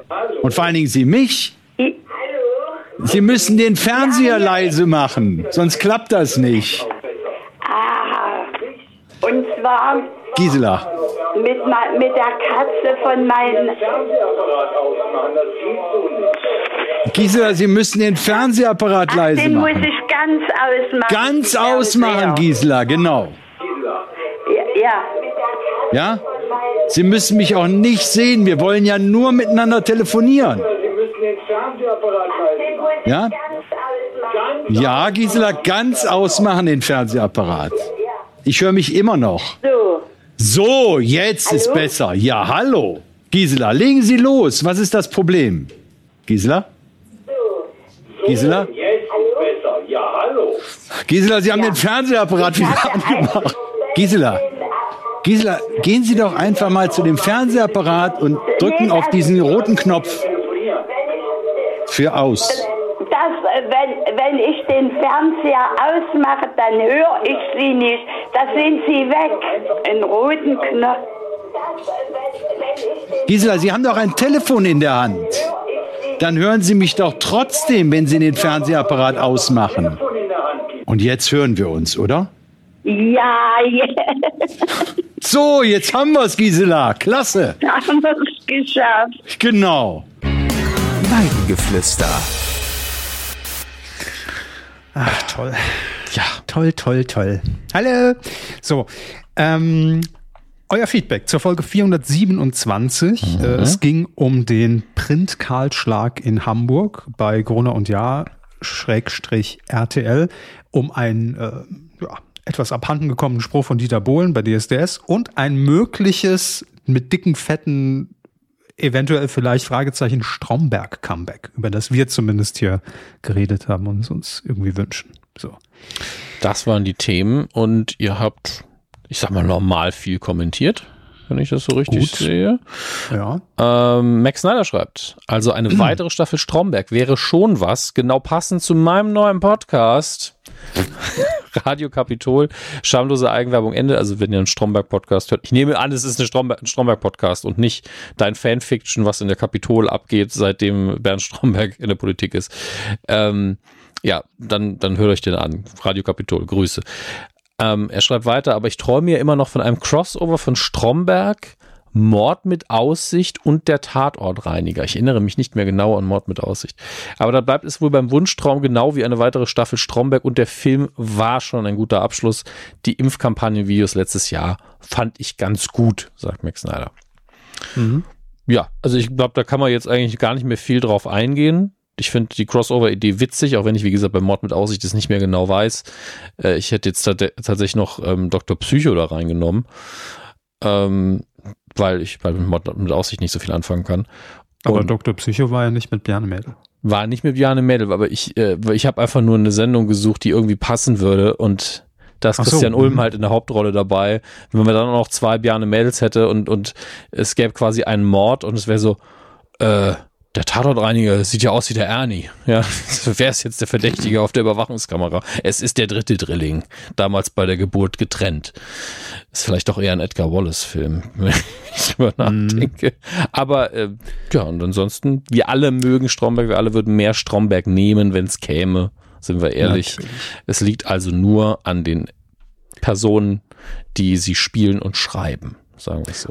Wollen Sie direkt noch in den zweiten Kommentar von Max Snyder? Er hat noch einen Nachtrag zum Filmbereich. Können wir machen. Wir ähm, er schreibt Ameisenmann 3, also Ant-Man 3, Quantum, Ant-Man and the Wasp. Ant-Man and the Wasp Quantumania, der richtige Titel, ähm, hat ihm sehr gefallen. Er hatte Lust auf den Film und jetzt wieder ich vor ihm. Ich bin zufrieden aus dem Kino gekommen, freue mich, dass Michael Douglas es offenbar seinem Vater gleich tut und auch im hohen Alter noch gute Rollen bekommt und spielt. Das freut mich auch immer sehr. Die Einführung dieser Kang-Variante im Film fand ich gelungen und Jonathan Majors wurde geboren für diese Rolle. Ich glaube tatsächlich, Jonathan Majors ist so gut, ähm, der wird noch einige krasse Rollen spielen. Im Moment ist es natürlich die intensivste, in der ich ihn bisher gesehen habe. Das Auftreten von Modok war eines der Highlights des Films. Ich kannte ihn schon aus der Stop-Motion-Serie auf Disney Plus. Daher fand ich es umso lustiger, wer er hier ist und wie er aussieht. Ja, mittlerweile kann man das auch ein bisschen offener sagen, weil Disney sich entschieden hat, auch mit Modok Werbung zu machen. Ich habe mich da immer noch so zurückgehalten, weil mich das so schön überrascht hat. Und gleichzeitig glaube ich, dass das der Moment ist, wo man entscheidet, ob man den Film mag oder nicht. Denn Modok ist humortechnisch halt auf einer Ebene, wo man sagt, okay, passiert das jetzt in diesem Film auch? Ich weiß nicht, ob mich das nicht aus dem Film rausboxt. Und äh, wenn man sich darauf einlassen kann, dann ist das sehr witzig und sehr schön. Und wenn man es eben nicht kann, ich glaube, dann ist der Film ab dem Moment für einen gestorben. Ähm, Max Snyder schreibt weiter, als der Film aus war, blieben noch überraschend viele Leute sitzen. Offenbar hat auch der normale Kinogänger endlich verstanden, dass es bei Marvel-Filmen mindestens noch zwei After-Credit-Szenen gibt, meistens jedenfalls. Äh, und diesmal hatten wohl viele Bock, die auch zu sehen. Den Otto-Film mit Tom Hanks werde ich mir vielleicht auch noch anschauen. Jetzt muss nur noch Otto Walkes einen ähnlichen Film machen mit dem Titel Ein Mann namens Tom. Muss ja sagen, ich glaube, da wäre sogar Potenzial, wenn Otto Walkes einfach berühmte Rollen von Tom Hanks nochmal neu verfilmt. Und zwar alles aus keine, was, alle, was keine Komödie ist als Komödie. Also er spielt dann immer Otto, wie in Otto der mhm. Film, und ist dann zum Beispiel im Terminal gefangen an einem Flughafen und sowas. Das fände ich ganz gut. Ja, das könnte man ja als Neuauflage von Otto die Serie machen. Ne? Genau. Statt alte Edgar Wallace Filme ja. spielt er halt jetzt Tom Hanks. So, Sie können doch längst aus dem Flughafen raus. Haha, ich lebe hier. Aber Otto, die Serie war damals schon, also ich, ich habe ja, ich gefeiert. Wie alt war ich da? Zehn oder elf und ich kannte ja diese ganzen Edgar Wallace-Filme nicht, auf die es sich bezieht, aber trotzdem fand ich es genial, weil mir schon klar war, was er macht. Also, dass er natürlich nicht in diesen Filmen ist und dass es aus irgendwelchen Filmen Ausschnitte sind. Und das war schon, das war schon für die damalige Zeit echt gut. Also. Äh, eben, das war von der Technik her und der Produktion her super und ich bin ja, ja, relevant in dem Alter, bin ich ein bisschen älter als sie. Er hatte deswegen vielleicht auch den einen oder anderen Edgar Wallace Film schon gesehen. Nicht alle, bei weitem nicht. Und ich habe da gesessen, war für mich Pflichttermin jede Woche. Das war ganz Absolut. krass. Und die Ottifanten kamen danach, ne, als Comicserie. Oder ja, davor. Ich, ich, muss sagen, ich, äh, ich finde die Ottifanten ja niedlich, aber ich fand den Humor immer so ein bisschen, hm, hat für mich nicht so gut funktioniert an, an Inhalte wirklich gar nicht mehr erinnern. Es war einfach nur so, ja, der, der Otto-Abend, immer montags RTL oder Super RTL hat es ja auch wiederholt, mhm. bis in alle Ewigkeit. Ähm, war wie, aber schon gut. Wie waren die 90er für Sie? Ich kann mich an Inhalte da gar nicht mehr erinnern. Das fasst relativ gut zusammen, ja. Äh, und ich habe immer, immer im Kopf, ich weiß auch nicht mehr, in welchem Zusammenhang das war. Auf jeden Fall war, wurde es ja immer so reingeschnitten. Also Otto war ja dann mal wieder im Studio, also im mhm. Studio, aber so in seinem, in seiner, Ein Set. Weiß ich gar nicht. ja, war das so eine Detektei oder was war das? Ich weiß es nicht. Ähm, saß dann da und dann ging es wieder weiter in, in, in der Szene und es gab dann immer so diesen einen Running Gag, wo er versucht hat, äh, bei, beim Gewinnspiel Tipp die Tonne, äh, hat, hat dann irgendjemand angerufen, da hat eine Schubkarre verlost. Und dann hat er Frau, Frau Müller wollte er die Schubkarre übergeben und dann wurde immer wieder in diesen Film reingeschnitten, wie irgendeine Frau vor wahrscheinlich einem Mörder in dem Film flüchtet und Otto dann immer da, Frau Müller, hier ist ihre Schubkarre. So. Und dann, äh, das, das Ende war, glaube ich, irgendwie, dass, dass da diese Schubkarre irgendwo von oben vom Gerüst runtergefallen ist und auf die und keine Ahnung. oh. Naja. War schon lustig irgendwie. Gut gemacht. So. Äh, Holland hat auch noch geschrieben, liebe Herren Kuh, bei so viel Frischmilch versuche ich mich kurz zu fassen. Spoiler hat er nicht geschafft, aber egal. Ähm, zum Thema Stellenabbau bei RTL oder in der Branche allgemein wollte ich noch anmerken, dass auch RBTV, also Rocket Beans TV, vor zwei Wochen angekündigt hat, ihre Mitarbeiter in Kurzarbeit zu senden. Ähm, auch hier aber Respekt an die Bohnen, da man direkt merkt, wie sehr man an der Belegschaft hängt, in Klammern Kurzarbeit statt Entlassungen und Hoffnung, dass man die Engstelle gemeinsam überwinden kann. Ja, ja. das stimmt. Äh, ich glaube, da gibt es ja auch einen sehr langen Beitrag in, im Forum der Bohnen dazu.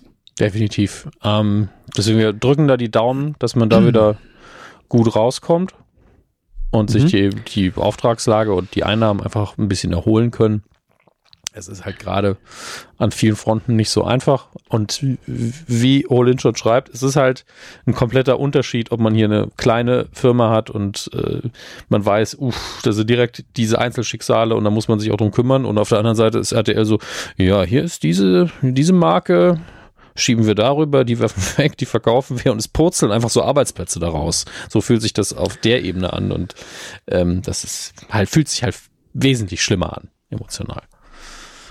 Ja, klar. Es ist halt einfach hochskaliert, aber ja. im Grunde. Ja gut, Kurzarbeit und Kündigen ist halt schon. Ne? Naja, klar, je weniger Mitarbeiter man hat, desto einfacher ist es wahrscheinlich mit dem Modell ähm, versuchen, irgendwie über die Runden zu kommen. Ja, wir ver vergleichen Aber ja wirtschaftlich auch Äpfel mit Birnen, da sind wir, das wissen wir auch. Nee, ähm, Bohnen mit. Ach, ja, stimmt, stimmt. Deswegen hören wir an der Stelle besser auch auf, weil wir von Wirtschaft nicht genug Ahnung haben, um jetzt eine sinnvolle Aussage zu treffen. Aber trotzdem beides unschön und wir sind immer auf der Seite, die sagt, wir hoffen, die Leute finden alle schnell einen neuen Job, wenn sie ihn brauchen und bei den Bohnen natürlich, wir hoffen, das geht bald wieder besser. Ja. Holland schreibt weiter zum Thema ESC und Icke Hüftgold. Ich bin selbst überhaupt nicht am ESC interessiert, aber als Saarländer, das ist schon wieder, das ist irgendwie unfassbar, freue ich mich immer wieder auf ihre Neuinterpretation. Auf, ich habe auch kurz welche? gestutzt, ich wusste auch nicht, was los ist. Und dann, ah, wir übersetzen ja immer. Ach so, ah, ja, natürlich, klar. Ja, so ein, ein Lied von Eke Hüftgold in Saarländisch hätte ich schon Bock drauf, ist das ehrlich. Mm, ähm, ist aber schreibt, äh, Krumpersalat. Den ersten Teil ich, ja. Mm. Dicke Titte Krumpersalat. also, geil. So, ähm, Holland schreibt weiter, daher hoffe ich persönlich doch sehr, dass Lied mit gutem Text gewinnt und sie es irgendwie schaffen, das Ding sinnvoll einzudialekten. Ist auch ein schönes Wort, extra in Anführungszeichen geschrieben. Vielen Dank. Mhm. Vor allem, weil wir da überhaupt ähm, keine Experten sind im Dialekt, einfach nur machen, aber ja, wir werden ah, Spaß ja. dran haben, egal was es ist. Es sei denn, es ist Definitiv. sowas wie tut, tut, tut, la, la, la, la, la, dann wird es ein bisschen schwieriger. Och, nehmen wir auch, ne? Ah ja, ist dann nur die Übersetzung. Holland schreibt weiter, dann noch zum Kino. Im Westen nichts Neues. Hat vor kurzem bei den BAFTAs, was sind nochmal die BAFTAs? Äh, British, British Aca ähm, Academy und ja, also es sind quasi die britischen ja. Oscars. Äh, ordentlich abgeräumt und unter anderem auch Everything, Everywhere, All at Once geschlagen. Sagt mir gar nichts. Habe ich das letzte Mal mehrfach erwähnt, ist okay. Ach so, gut, ja. Ah, jetzt, ja, jetzt. ähm, und ich hoffe, dass es beim Film, äh, dass es dem Film bei den Oscars ähnlich ergeht. Äh, war eine sehr, hm. sehr eindrückliche Erfahrung, schreibt er weiter. Und einer dieser Blockbuster, der zeigt, dass das Kino als Medium, also tatsächlich auf der Kinoleinwand gesehen, noch lange nicht abgeschrieben ist. Das ist auch das Einzige, was ich an diesem Film bedauere, dass ich ihn nicht im Kino sehen konnte. Ähm, das hätte die Eindrücklichkeit, die der Film aus allen seinen Einstellungen an die Zuschauer gibt, noch verstärkt. Der letzte Film davor, der mich auch so, der für mich auch so einen für die Leinwand gemacht Eindruck ergab, war Dune. So, jetzt habe ich den Satz auch. Ähm, ja, und jetzt geht's noch äh, im, im Detail, ich glaube, das können wir jetzt ein bisschen Ja. überspringen, Ähm, um die Vorlage, die Buchvorlage, die kritisierbar ist und der Film teilweise sogar seiner Meinung nach das Ganze übertroffen hat. Ähm, ich bin bei der Sache mit, also hier geht's jetzt erstmal ums Spekulieren. Ne? Wir wissen natürlich, Mhm. keiner von uns weiß, wer jetzt wirklich die Oscars abräumen wird, aber gleichzeitig Everything Everywhere, everywhere All at Gätchen Once. es. Steven Gätchen weiß natürlich, kriegt ja das Briefing äh, fünf Jahre bevor die Filme gedreht werden schon. Ähm, räumt bei den anderen Preisen, gerade bei den Schauspielpreisen auf jeden Fall, gerade überall ab. Also die Screen Mhm. äh, Actors Guild und sowas. Ich sehe immer nur auf Social Media, sehe ich die Darsteller davon einen neuen Award hochhalten, weil da geht's eben auch darum, wie ähm, Schauspieler aus äh, mit chinesischem und japanischem, allgemeinen asiatischem Hintergrund äh, gerade durch diesen Film, weil der ja durchweg so besetzt ist, ähm, jetzt einfach endlich mal ihre Preise bekommen, sagen wir es mal so. Also da sind Darsteller, die einfach seit Jahrzehnten richtig weit vorne sind, gut spielen und so weiter und, und, und es gibt halt fast keine Vertreter, die Preise bekommen haben oder die bei Blockbuster mal ganz vorne mitmachen durften. Das ist jetzt wirklich so deren Moment und wir wissen ja, wie das in Hollywood gerade immer so äh, trendmäßig das dann so mitnimmt und dass dann auch der, das Wohlwollen für die Preisträger auf einmal da ist. Da hat dann so ein, egal wie guter Antikriegsfilm aus Deutschland andere Karten in der Abstimmung, bin ich mir relativ sicher. Äh, Und das hier waren eben die BAFTAs, das ist eben nicht in den USA. Ähm, ist ein wichtiger und renommierter Filmpreis, ganz ohne Frage. Ähm, aber ich glaube, im Moment liegt das immer nach vorne. Kann sein, dass es sich splittet, dass die, äh, dass es so ein quasi einen Ehren-Oscar geben wird, wie Drehbuch oder Regie. Und äh, die ganzen Schauspieldinger gehen an Everything, Everywhere, All at Once. Wird man sehen. Äh, ist aber auch mal ganz nett, wieder zwei Filme zu haben, wo man spekulieren kann. Also es fühlt sich dieses Jahr ein bisschen mehr an wie eine Oscarsaison, wo emotional was dranhängt. Und das finde ich ganz positiv. Vielleicht liegt es auch nur daran, dass ich diesen einen Film auch gesehen habe. Vielleicht macht das für mich den Unterschied. Und was die Leinwand angeht, ich bin ja ein großer Verfechter von Kino und Leinwand. Äh, Die Zuschauer sind da meistens das einzige Problem. Ähm, muss aber sagen, dass ich, ich habe Dune nicht im Kino gesehen und glaube, dass ich deswegen noch mal ein Stück schlechter fand. Ich bin ja einer der wenigen, der Dune relativ, also die Bilder waren schön, ja. Schauspieler haben auch keinen schlechten Job gemacht. Ich war emotional völlig, mir war alles egal. Also, also der kann jetzt sterben, spielt für mich keine Rolle. Keine von den Figuren hat Empathie bei mir ausgelöst. Da hat irgendwie was Menschliches gefehlt. Ähm, Menschlich. menschlich. Also da muss einfach auch mal der Stromberg rein. Äh, weiß nicht warum. Ging mir aber nicht alleine so, kenne auch ein paar andere Leute, denen das so ging, aber rein visuell ist Dennis Villeneuve ein unfassbarer Filmemacher, das möchte ich überhaupt nicht bestreiten. Das ist Jammern auf einem extremen Niveau und ich glaube, dass all diese geilen Bilder auch im Kino natürlich nochmal besser, weil größer und schöner ausgesehen hätten. Aber ich werde mit Dune nicht warm, wie das alle tun. Ich tatsächlich beziehe ich immer noch die Version von David Lynch vor, die er selber scheiße findet, weil ihm der Schnitt nicht gefällt. Aber das bin vielleicht auch nur ich. Gut, da kann man Herr Hammes gerne so zitieren. Das bin ja vielleicht es- auch nur ich. Ja, Gerne. ähm, falls es gebraucht wird. Die nächste Kritik kommt von Jerry und äh, mal wieder hat er natürlich äh, geurteilt. Ja, Jerry, äh, Fernsehkritiker Nummer eins, hat äh, sich nämlich zu Jeopardy ausgelassen, Herr Hammes. Jeopardy. Die Sat 1 Kultshow-Wochen hatten mit Jeopardy nun ihr Ende gefunden. Das klingt so dramatisch. Und ich muss sagen, Wenn Sie es so vorlesen, dann ja, und ich muss sagen, ich fand es okay bis nicht gut. danke. nicht gut bis okay hätte ich jetzt natürlich ja gefunden, aber gut. Die Sendung war um einiges schöner produziert als die RTL Plus Version. Das Studio hatte was, auch wenn es sehr groß, manchmal zu groß. Jetzt wird er, er wird schon sehr präzise langsam, der Jerry, ne? Muss man sagen. Ja, ja, klar. Ja, auch wenn Das es sehr ja groß, gewollt. manchmal zu groß wirkte. Aber für mich war Ruth Moschner als Moderatorin eine Fehlentscheidung. Sie passte nicht so Hart. ganz in die Sendung, wo Seriosität und das Ablesen der Antworten gefragt sind. Sie nimmt sich zwar mehr als in den anderen Shows zurück, aber es passt trotzdem einfach nicht, wenn man sie auf einmal am Boden eine Entspannungsübung vorführen sieht. Ebenso die Länge des Formats in der Primetime ist einfach viel zu lang dafür. Jeopardy würde als Vorabendformat super kurzweilig und gut funktionieren. Aufgeblasen zur Primetime schafft man dieses Feeling ebenso wie beim Glücksrad nicht äh, aufzubringen. Es wirkt einfach sehr langatmig auf diese Art und Weise. Entweder haben die Sender kein Vertrauen, dass diese Shows auch am Vorabend funktionieren, oder man meint, man müsse diese Shows unbedingt als Primetime-Events aufziehen. Für mich hat es bis auf aufs Ganze bei keinem anderen Format bisher funktioniert, es in die Primetime zu bringen. Was schade ist, denn die Retro-Shows haben ihren Charme. Liebe Grüße. Ähm, ja. Eine Sache dazu nur. Ich glaube, bei Jeopardy, unabhängig von Primetime oder nicht, gerade wie jemand wie Ruth Moschner, die eher Moderationsinstinkte hat, weil sie das ja sehr viel und gut macht. Ja. Ähm, ich glaube, es ist schwierig, sich da einzupendeln, was Sendung und eigenen Stil angeht, bis man das gefunden hat. Hm. Und deswegen wäre ich, finde ich Fehlentscheidungen ein bisschen hart. Es hat für Jerry hier definitiv nicht funktioniert, klar. Und ich, es klingt auch so, als wäre das kein Moment gewesen, den ich in einer Jeopardy-Show erwarte. Und wenn, dann so nach fünf Staffeln. Ja, so, uh, jetzt machen wir mal was Besonderes.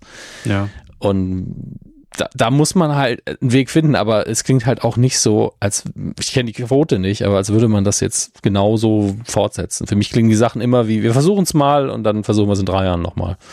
Ja, die Quote war jetzt, empfiehlt sich nicht für, für eine Fortsetzung, sagen wir es mal. Ja, dachte ich mir. Also ich weiß es nicht mehr, aber es war nicht gut. Ist das, also, ist die Denke wirklich immer, wir müssen Primetime-Show draus machen, weil die Lizenz so teuer ist oder weil der Name suggeriert, dass es groß ist? Weil Jeopardy ist halt, das läuft eine halbe Stunde, naja. das ist ein nettes, schnelles Quiz, es hat einen eigenen Charme und, und das war's. Ich weiß es nicht, also ich kenne die, die Entscheidung dahinter nicht. Ähm, ich kann mir nur vorstellen, also man hat das Ganze ja versucht, äh, mit diesen drei Shows äh, unter diesem Kult-Show-Wochen-Label zusammenzufassen. Und ich glaube, der Gedanke war eben, also dass man gar nicht daran gedacht hat, wir bringen das jetzt dauerhaft mhm. wieder täglich zurück. Ja sondern wir, wir machen daraus nochmal so ein Happening, wie damals ja auch dieser Game Show Marathon auf Pro7 mit, mit Oliver Pocher und Oliver Petzuk hat, als sie dann mal eine Woche Geh aufs Ganze nachgespielt haben. Oder eine Woche ja. Preis ist heiß oder ja. Familienduell. Dass man das Ganze deshalb so labelt, so.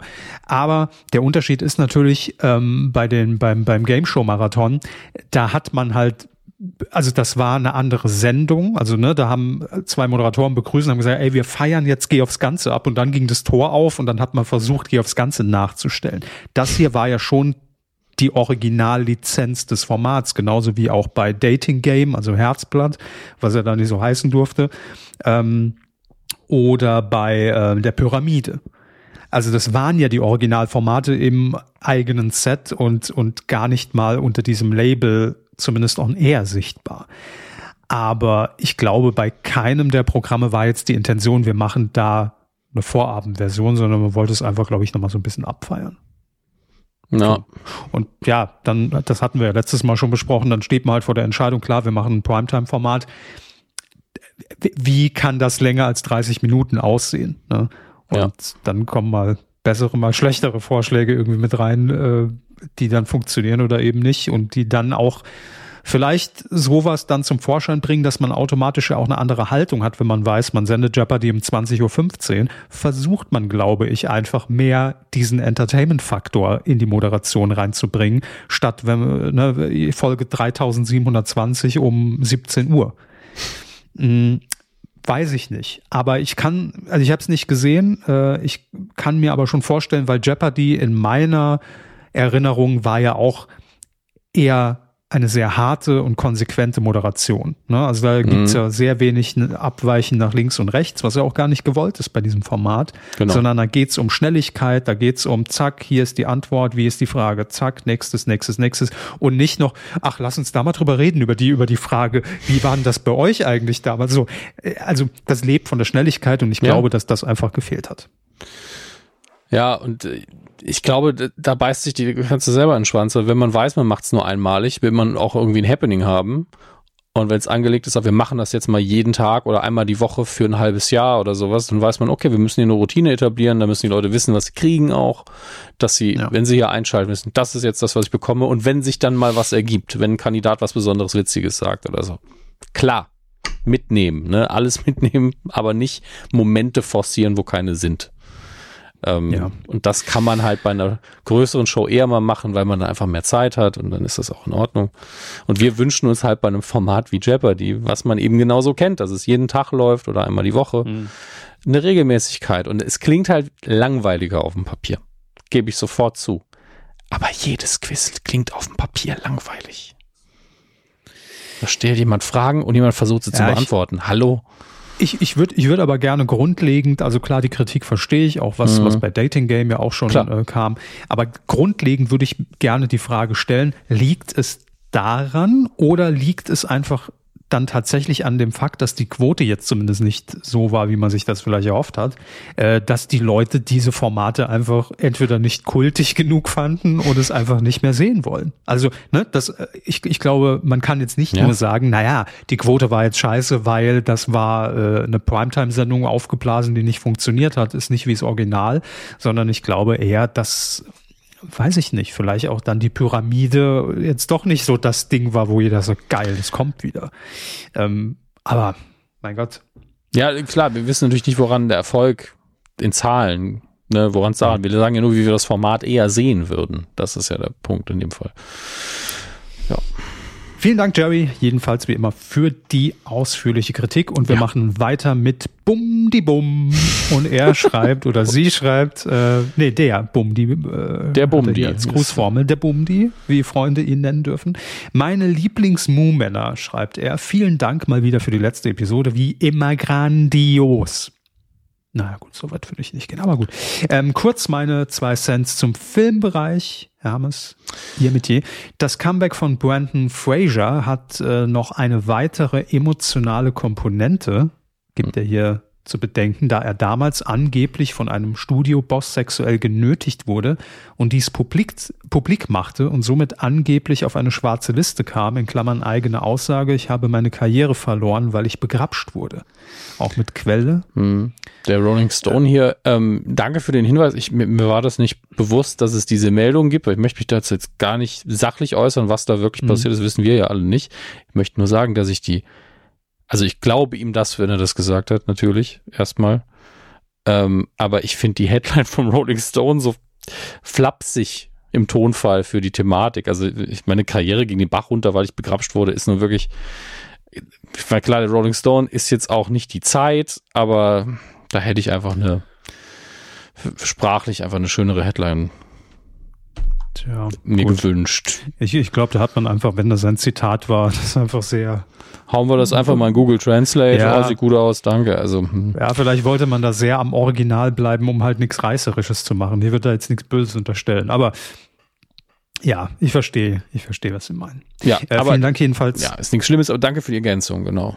Genau, und äh, zu Ant-Man 3 hat er auch noch was geschrieben, der gute Bumdi. Auch ich hatte Spaß, fand aber früher immer besonders spannend, wenn etwas oder jemand besonders groß oder besonders klein war, weil das sehr witzig ist. ähm, in einer komplett animierten Welt, schreibt er allerdings, ist dieses Gimmick leider völlig egal. Ja, also die, die Problematik, äh, ich hatte das letzte Kann Mal. Ja, glaube ich, ja. auch schon gesagt, dass Ant-Man 3 halt dieses Problem hat, ein Ant-Man-Film sein zu wollen und gleichzeitig diese anderen Aufgaben erfüllen muss. Und da bleibt das genau auf der Strecke. Diese, diese spielerischen Sachen mit, was macht das eigentlich aus, gerade in einer realen Welt natürlich, die, die mhm. uns allen vertraut ist, wenn er sehr klein ist, was für Optionen hat er dann, was für Optionen hat er und was für Probleme hat er, wenn er groß ist. Und damit hat man Liebling, ich habe die Kinder Genau, geschrumpft. nur ja. eben in cooler. Und das war im ersten natürlich am dominantesten. Man musste es dem Publikum ja auch mal zeigen alles. Und beim genau. zweiten hat es auch noch eine Rolle gespielt und auch keine, keine unwichtige. Man war da ja auch noch in unserer Realität sozusagen. Und hier war es jetzt nur so, es, es war eigentlich egal, auch wenn es in, im, im Worldbuilding quasi notwendig war, um damit überhaupt was passiert, damit man überhaupt in diese andere Welt kommt, denn äh, man schrumpft sich ja eigentlich, eigentlich schrumpfen sich alle winzig klein, um dahin zu kommen. Aber da sind ja dann alle erstmal gleich groß im Verhältnis mhm. zueinander. Ähm, und wenn sich Ant-Man und alle, die diese Kräfte eben besitzen, die im Moment dann groß oder klein gemacht haben, dann war es austauschbar. Also wenn man dann Tor dahingestellt hätte, hätte halt jemanden geboxt, mit seinem Hammer gehauen oder sonst was. Und hier hat sich halt Ant-Man riesig gemacht und hat dann jemanden geboxt. Ne?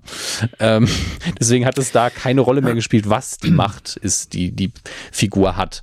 Und ähm, ja. die Besonderheit hat gefehlt, der Humorfaktor hat da auch größtenteils gefehlt. Das war schade, aber wie gesagt, sie hätten es nicht anders machen können mit der Ansage, hier ist die Aufgabe, die der Film zu erfüllen hat. Dann war das nicht mehr wirklich eine Option, glaube ich. Also wäre sehr schwer gewesen, das da reinzuquetschen. Ähm, aber kann ich komplett nachvollziehen. Vielen Dank, äh, lieber Bumdi. Äh, und er schreibt noch liebe Grüße aus der Farbenstadt. Was ist denn die Farbenstadt schon wieder? Oh Gott, oh Gott, ich weiß nicht. Mein rot Kopf- mach's rot. So. Ja, mein Kopf war bei Faber-Castell. Ich so, Dominik, wirklich. Ja, genau.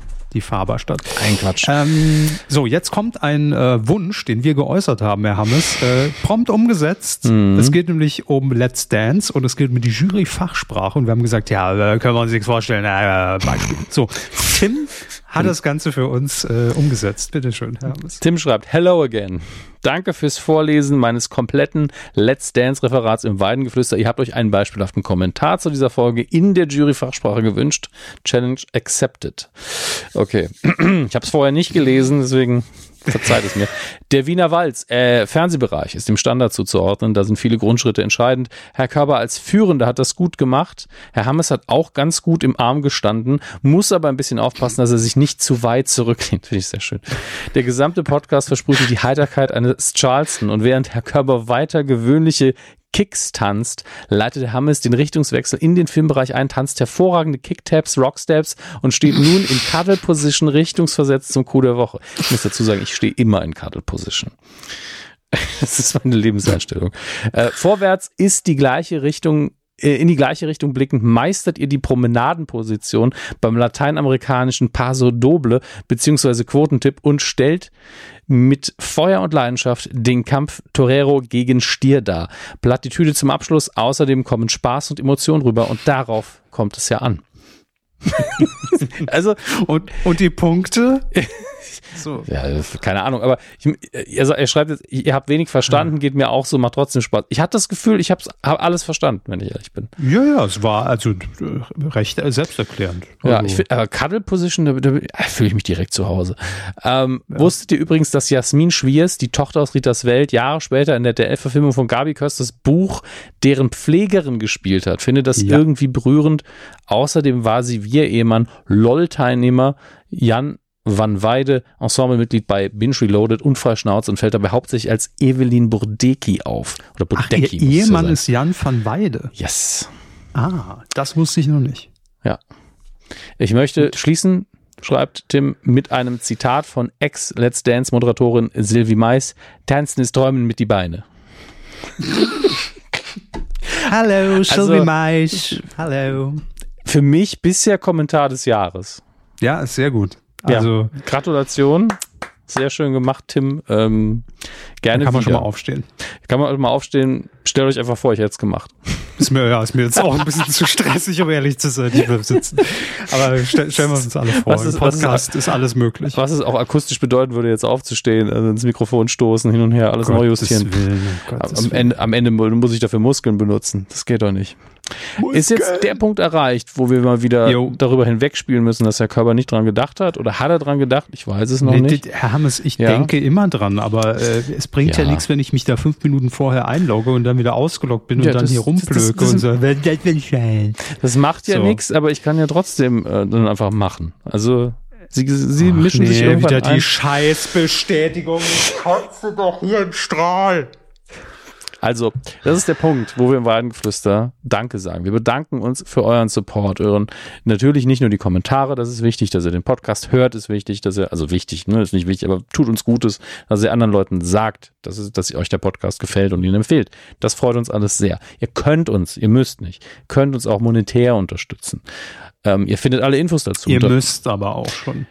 Ihr findet alle Infos dazu unter medienq.de slash support. Da steht wirklich einfach alles drin, wie ihr es machen könnt. Ihr könnt es unter anderem machen, indem ihr unsere Amazon-Links anklickt, überall auf dem Blog verteilt und dann äh, wird von eurem Einkauf, wenn ihr dann bei Amazon einkauft, ein Teil des Erlöses an uns gehen. Ihr zahlt aber nicht mehr. Ihr kennt das Prinzip, Affiliate etc. pp. Außerdem gibt's noch Patreon, patreon.com slash medienkuh, da kommt ihr da direkt hin. Ähm, da unterstützen uns unter anderem Alexander, Nikolas, Erik, Tom, Bernhard, Obaley und noch ein paar andere. Kann man immer ein paar fünf. vorlesen. Es geht aber auch über das gute alte, nicht mehr Elon Musk verseuchte PayPal, wo Herr Körber, glaube ich, jetzt einen Überblick hat. Nicht mehr Elon Musk verseuchte PayPal? Er hat das doch mal irgendwann gekauft oder so, ich weiß es nicht. Ja, ernsthaft? Elon Musk, eBay ist ja 100 Jahre her, der hat doch so irgendwie sein Aber Geld ich, gemacht. Ich, ich, ich, ich muss es anders angehen, Herr Hammes, in Zukunft. So eine Zwei-Faktor-Authentifizierung. Man muss einfach sagen, gut, wer sie noch hat, ne? ohne dass man Geld dafür bezahlen muss. Gut. Eben. Danke, PayPal. Danke. So. Ähm, es kam seit der letzten Folge Spenden rein und zwar zum einen eine Abospende von Martin. Vielen lieben Dank dafür. Ebenso im Abonnement abgeschlossen hat Lutz und auch eine Abozahlung ging ein. Hier auf unserem Konto verzeichne ich von Michaela. Vielen lieben Dank. Das war's schon. Vielen, vielen Reicht Dank. Auch. Jetzt mal kurz geguckt. 99 gründete Musk das Unternehmen X.com, das, also das ein Online-Bezahlsystem via E-Mail entwickelt. 2000 fusionierte XCOM mit dem Konkurrenzunternehmen Confinity, das sich auf ein ähnliches Produkt namens PayPal spezialisiert hatte. PayPal wurde in den folgenden Jahren zum wichtigsten Online-Bezahlsystem weltweit und erzielte einen Verkaufserlös von 1,5 Milliarden US-Dollar, als es 2002 an eBay verkauft wurde an eBay verkauft, genau. Musk hielt zu diesem Zeitpunkt 11,7 Prozent der Firmenanteile und war damit der größte Anteilseigner. Das ist, äh, und 2017 hat er die Domain zurückgekauft, x.com, warum auch immer, wahrscheinlich, weil er Bock hatte. Glückwunsch. Was liegt denn jetzt auf x.com? Das ist so eine Website, die ich mich im Büro nicht trauen würde anzusurfen. Es ist, ja, mein VPN auf ist den an. ersten, auf den ersten. Es, es steht, auf der Seite aktuell steht einfach nur der Buchstabe X. Gut, Vielen Dank an unseren Sponsor NordVPN. Nein, natürlich auch diese, dieses Mal. Nein, wir haben auch dieses Mal kein NordVPN-Sponsoring, was mich wundert mittlerweile. Ja, wie gesagt. Ja gut, wir, wir Vollidioten machen es ja jedes Mal gratis. Warum sollen die uns Geld geben? Man nennt das Vorleistung. Also wenn die jetzt kämen, so haben wir schon gemacht, umgesetzt, Rechnung in der Gut, ich, stelle stell eine Rechnung, genau. Ja. Wie gesagt, ich benutze eh kein NordVPN. Ich auch nicht. So, ich benutze nämlich hier äh, Freedom.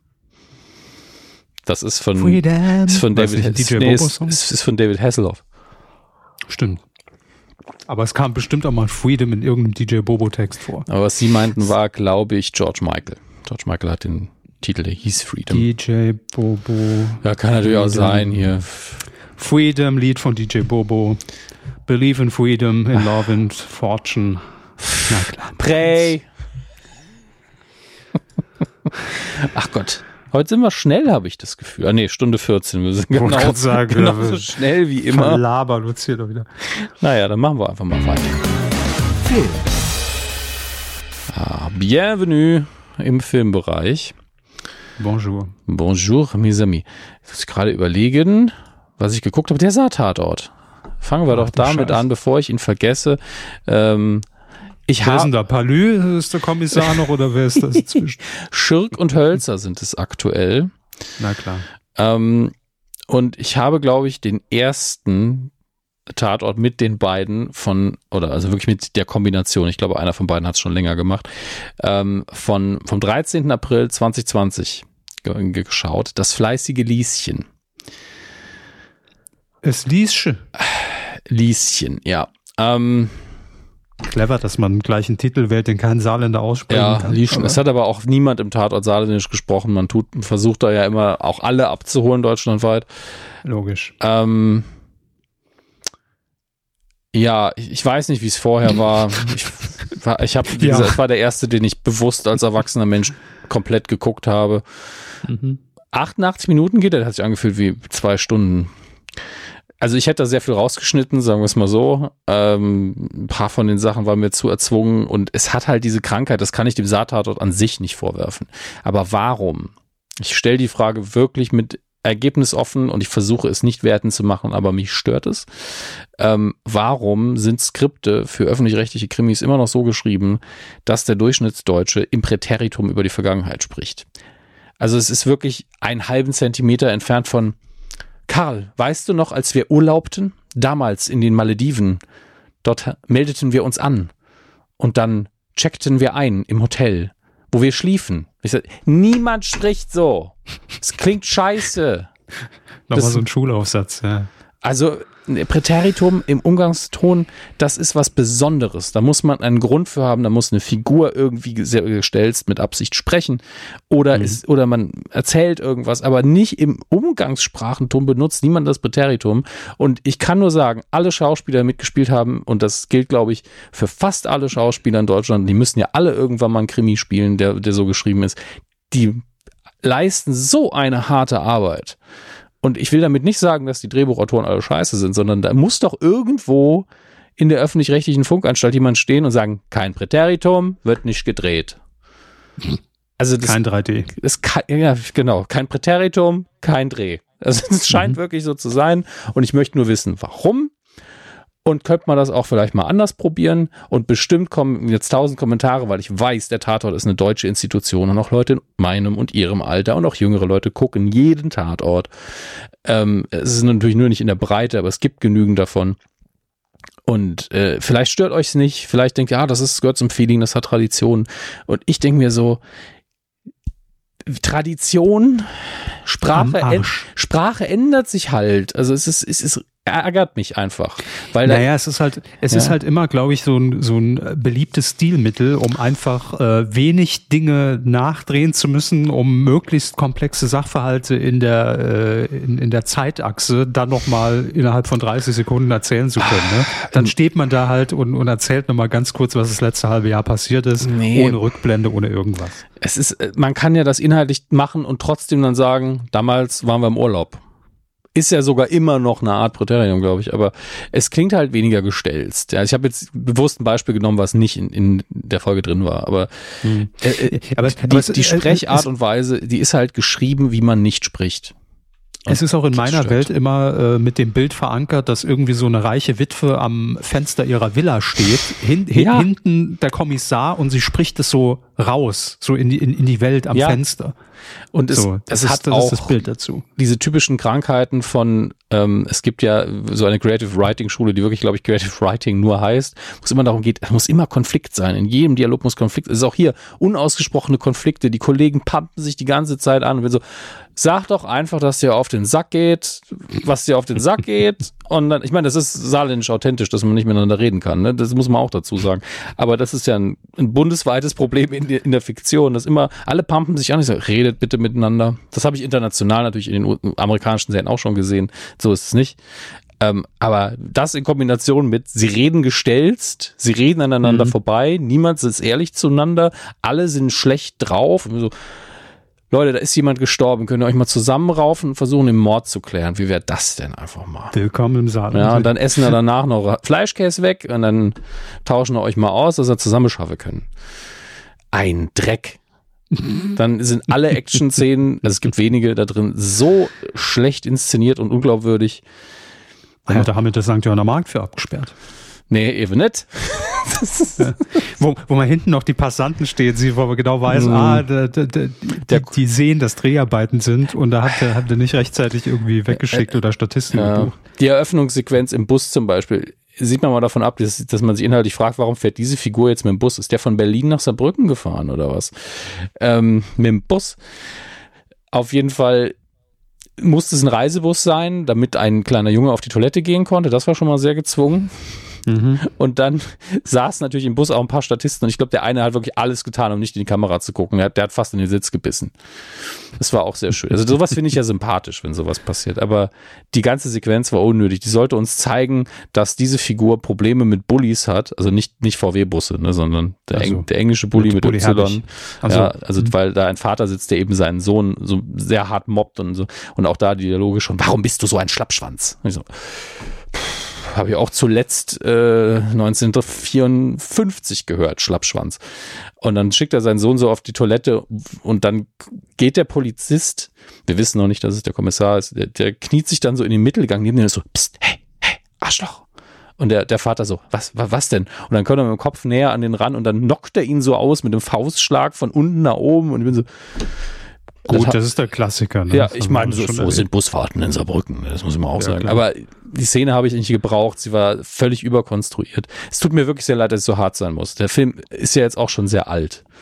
Ja, und ich, aber ich wette, ich könnte egal welchen Tatort gucken, ich wäre nur am Meckern, deswegen machen wir das nicht regelmäßig, weil ich Gut. niemandem den Spaß daran nehmen will. Ich möchte eigentlich nur wissen, warum ist das eigentlich so, weil ich weiß, wir können das in Deutschland besser. Jeder, der daran beteiligt war, kann es besser. Aber ist das auf Twitter beim Tatort auch so ein Ding, dass man das eher so ein bisschen guckt, um darüber zu, zu haten? Oder ist das schon eine ernste Institution, es, wo man, wo man das sehr detailliert kritisiert? Bei Twitter weiß ich es nicht genau. Wenn ich Tatortkritiken mitkriege bei Twitter, ignoriere ich die meistens. Aber das ist sehr oft so, ha, diese Woche war es nix. Äh, also die, die nehmen das schon ernst. Also die wollen da was Gutes sehen und es wird auch gelobt öfter mal. Also die Leute, die es regelmäßig gucken, müssen es ja auch irgendwie genießen. Ich glaube, wenn es da nur so Leute gäbe, die das gucken würden, wie ähm, mit Kalkofe und Rütten, ähm, dann hätten die Beef miteinander die ganze Zeit. Und es gibt da ja auch Favoriten. Die einen sagen hier, der Münster-Tatort ist super, die anderen sagen, Hamburg ist toll. Keine Mhm. Ahnung, ob Hamburg überhaupt einen hat. Ähm, mutmaßlich ja. Jede Stadt. Ludwigshafen hat einen Tatort, da wird Hamburg wohl einen. Ludwigshafen ein Tatort. Wo Ja, drehen die klar. denn dann? In Mannheim. Ja, ich wollte gerade sagen, drehen wahrscheinlich in Mannheim, damit es wenigstens ein bisschen nach was aussieht. Nichts gegen Ja. Ludwigshafen, also als Stadt, aber es ist nicht, nicht die schönste Stadt Deutschlands. Port hässlich. Jetzt, wie reden Sie bitte über den Rohrpott? Ähm, ja, wie gesagt, niemandem So. was Böses, der daran mitgearbeitet hat. Er hat mir wirklich. An Ludwigshafen. Nein, so weit wollen wir nicht gehen. Nee, das fleißige Lieschen von 2020. Insbesondere die Schauspieler müssen sich überhaupt nichts irgendwie Kritik gefallen lassen. Die haben alles gemacht, was mit dem Drehbuch ging. Ich, ich habe übrigens geliebt, es gab eine, Ver eine Verfolgungsjagd zu Fuß, wo er dann aber auch ein Auto mitgespielt hat und das fuhr dann, bin mir sehr sicher, die Europagalerie, das Parkhaus hoch. Also es war dann sehr dramatisches im Kreisel fahren. Für fünf Minuten. Da habe ich so, oh, das, das kenne ich. Das war dann natürlich schon für mich schon wieder, das ist der Hemm. Da bin ich auch schon hochgefahren, gell? Das hat natürlich immer was, aber oh, hier unten sind ja die ganzen Ermittlerteams. Berlin, Bremen, Dortmund, Dresden, Frankfurt, Freiburg im Breisgau, sehr schöne Stadt. Göttingen, Hamburg, nochmal Hamburg, Kiel, Köln, Ludwigshafen, unfassbar, Mainz, München, Münster, Nürnberg, Saarbrücken, Stuttgart, Wien, Wiesbaden und Zürich. Na dann. Äh, ich, bitte, wenn, wenn, wenn ihr mir jetzt Kommentare schreibt, ja, aber Sie verstehen das alles nicht, das ist der Tatort, der muss so sein. So, okay, dann versucht es mir zu erklären, aber seid mir bitte nicht böse, dass ich nichts damit anfangen konnte. Ich glaube, das wird sich auch so schnell nicht ändern. Und das Dreckspräteritum kann einfach weg. Leute, wirklich. Mein, Da will ich T-Shirts. mein Highlight-Satz äh, des Films ist übrigens, ich gehe jetzt ins Büro und enterbe dich. Auch da Kudos an den Schauspieler, das irgendwie zu verkaufen. Dankeschön. Ach Gott, es, lag mir leider auf der Seele, das jetzt zu machen. Es tut mir leid für alle, die darunter gelitten haben. Gut. Gut. Sie haben auf die Entschuldigung gewartet, ne? Ja, nee, ich akzeptiere sie aber. Also, das ist äh, gar keine Frage. Gucken Es wir uns. sehr saarlandlastig, diese Folge. Ja, das tut mir auch leid. War gerade da. Einen Film geguckt, der da gedreht wurde. Passiert halt nicht so oft. Gottes Willen, die meisten Filme, die im Saarland gedreht worden sind, sind Tatorte wahrscheinlich. Naja. Wir kommen zu den Kinocharts, äh, wo ich irgendwie das Gefühl habe, dass ich vielleicht mal was geändert haben könnte, aber ich ein bisschen bezweifle ich es. Oh, ja, aber äh, eine Überraschung gibt's schon mal. Auf Platz Wo ist Avatar? auf Platz 5 haben wir Mumien, ein total verwickeltes Abenteuer.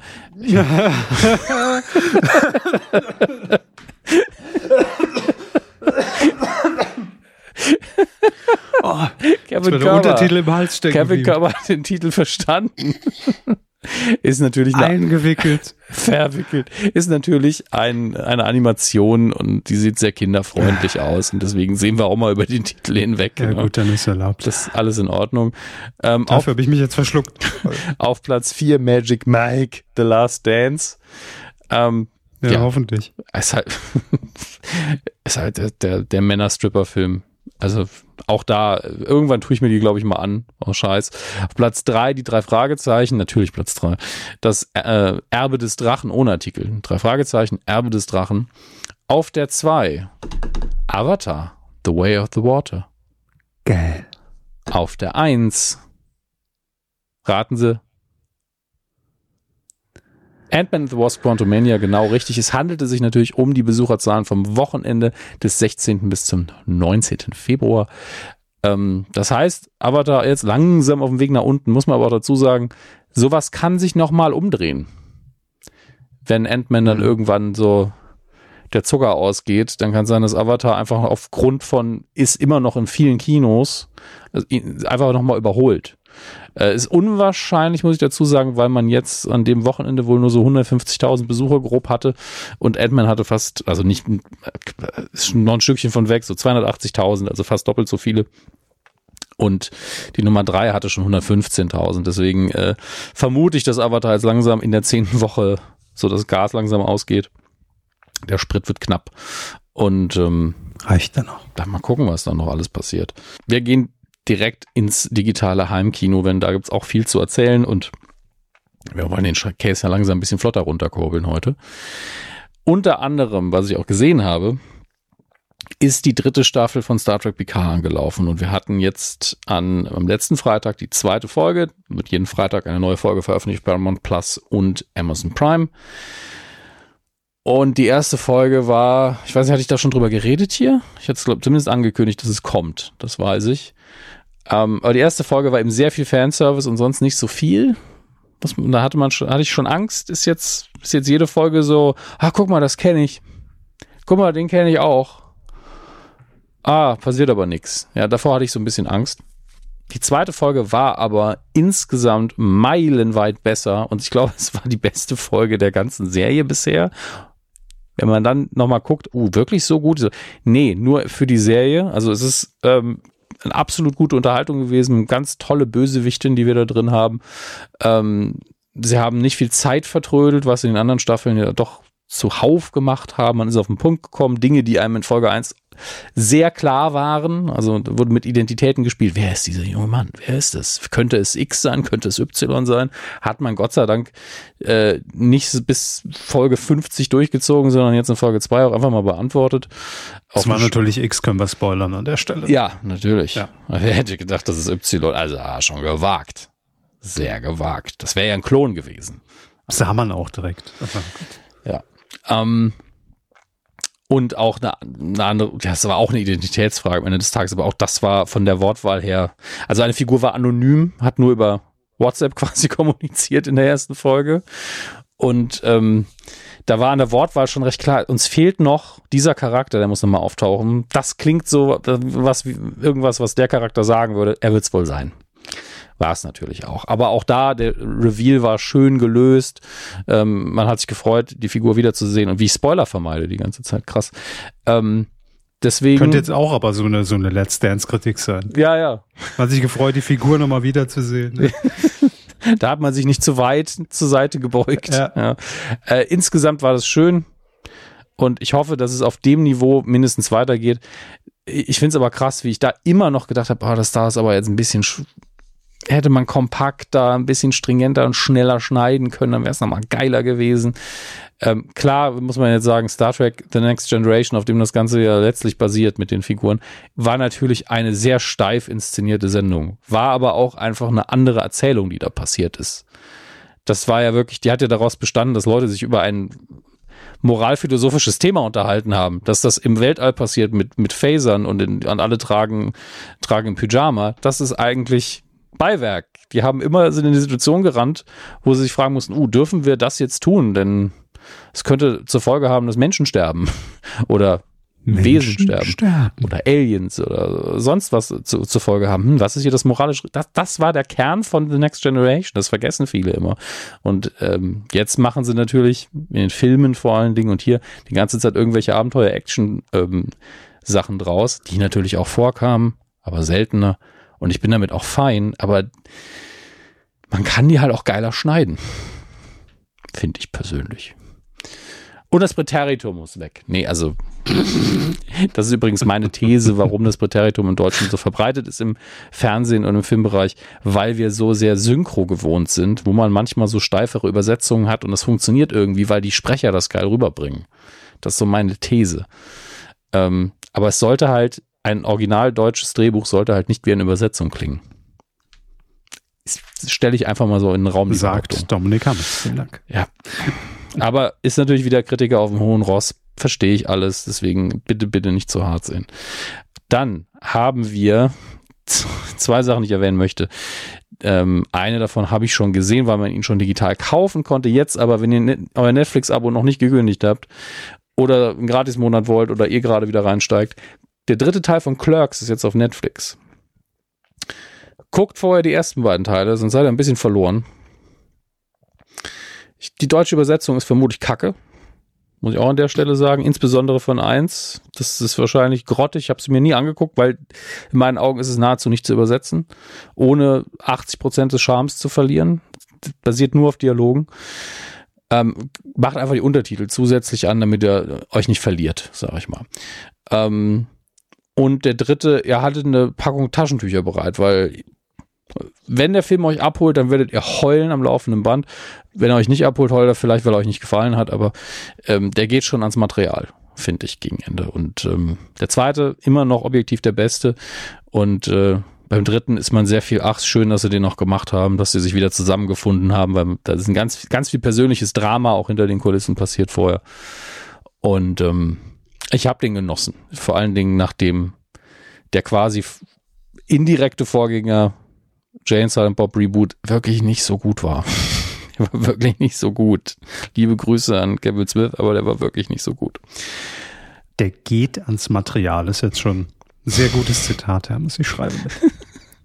Na gut, das ist immer so selektiv, so, ja, danach habe ich nicht mehr zugehört, aber der geht ans Material, das kann man nee, schon. sowas machen. beschäftigt mich dann auch. Das ist ja die Übersetzung von der geht ans Material, das beschäftigt einen. Haben Sie äh, den Ted Lasso äh, Trailer schon gesehen? Das streiche ich mir im Kalender rot an. Das sieht Ted Lasso so. als thematisieren. Am 1., nee, nicht am 1. März. Am 1. März passieren ein paar andere Dinge. Äh, ich glaube am 15. März, nee, ich gucke gerade, äh, irrelevant für uns. Gerade gucken, Ted Lasso Season 3. Also es gibt ja zwei mittlerweile. Heute kam der etwas längere Trailer für Ted Lasso Staffel 3. Ähm, und es gab zuvor einen Teaser, der auch sehr schön war, muss man sagen, immer mit einer sehr guten Songauswahl, die immer passt, meistens britische Songs. 15. März, doch, 15. schon, puh, muss ich langsam Gas geben. Ähm, am 15. März kommt die dritte Staffel, die immer noch angekündigt letzte, aber mittlerweile sind die Aussagen in der Hinsicht ein bisschen vorsichtiger geworden.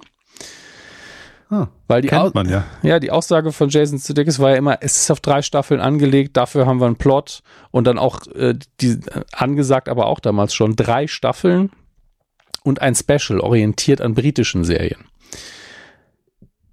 Auf das Special kann man dann ja noch warten, theoretisch. Ähm, halte ich aber auch rein storytechnisch für vernünftig, weil ich sehe natürlich auch, wie das für drei Staffeln angelegt ist. Aber man kann ja mit den Figuren trotzdem noch mal so in Spielfilmlänge quasi was erzählen. Das muss ja nicht 90 Minuten am Stück sein, aber so eine. Wenn es läuft, ja, so, läuft's. Ne? Ja klar, aber ne, man will auch nicht, dass es schlechter wird. Das ist ja der Vorteil wirklich von vielen britischen Serien. Faulty Towers hatte, glaube ich, zwei Staffeln mit John Cleese. Und die und Leute reden immer noch drüber. Es kommt jetzt ein Reboot, also eine Fortsetzung eigentlich, sogar mit John mhm. Cleese mhm. und ich glaube seiner Tochter. Ähm, und immer wenn man dann drüber, ach, ja, Faulty Towers habe ich jede Folge gesehen, so gut, dann zitieren die Leute fünf, sechs Sachen dann gucken sie nochmal in die IMDb so, hä? Da gab es zwei Staffeln von? Ich dachte, das lief 50 Jahre. Weil die Dichte so hoch ist, weil die Qualität so hoch ist. Black Books das gleiche. Ähm, das kommt, passiert da immer wieder. Und ich glaube, die denke ich aber eben auch, wir machen nicht so viel, dafür machen wir es gut. Hat in Staffel 2 auch gesehen, da hat Apple ja irgendwann gesagt, wir wollen zwei Folgen mehr und dann mussten sie zwei Füller-Episoden schreiben. Das hat recht gut funktioniert, aber es sind die Folgen, wo jemand, der jetzt nicht so wie ich der krasse Fanboy ist, sofort sagt, die sind nicht so gut. Hm. Bringen die Handlung nicht voran. Äh, das hier ist einfach nur eine kitschige Weihnachtsfolge. Brauche ich nicht. Also habe ich gehört.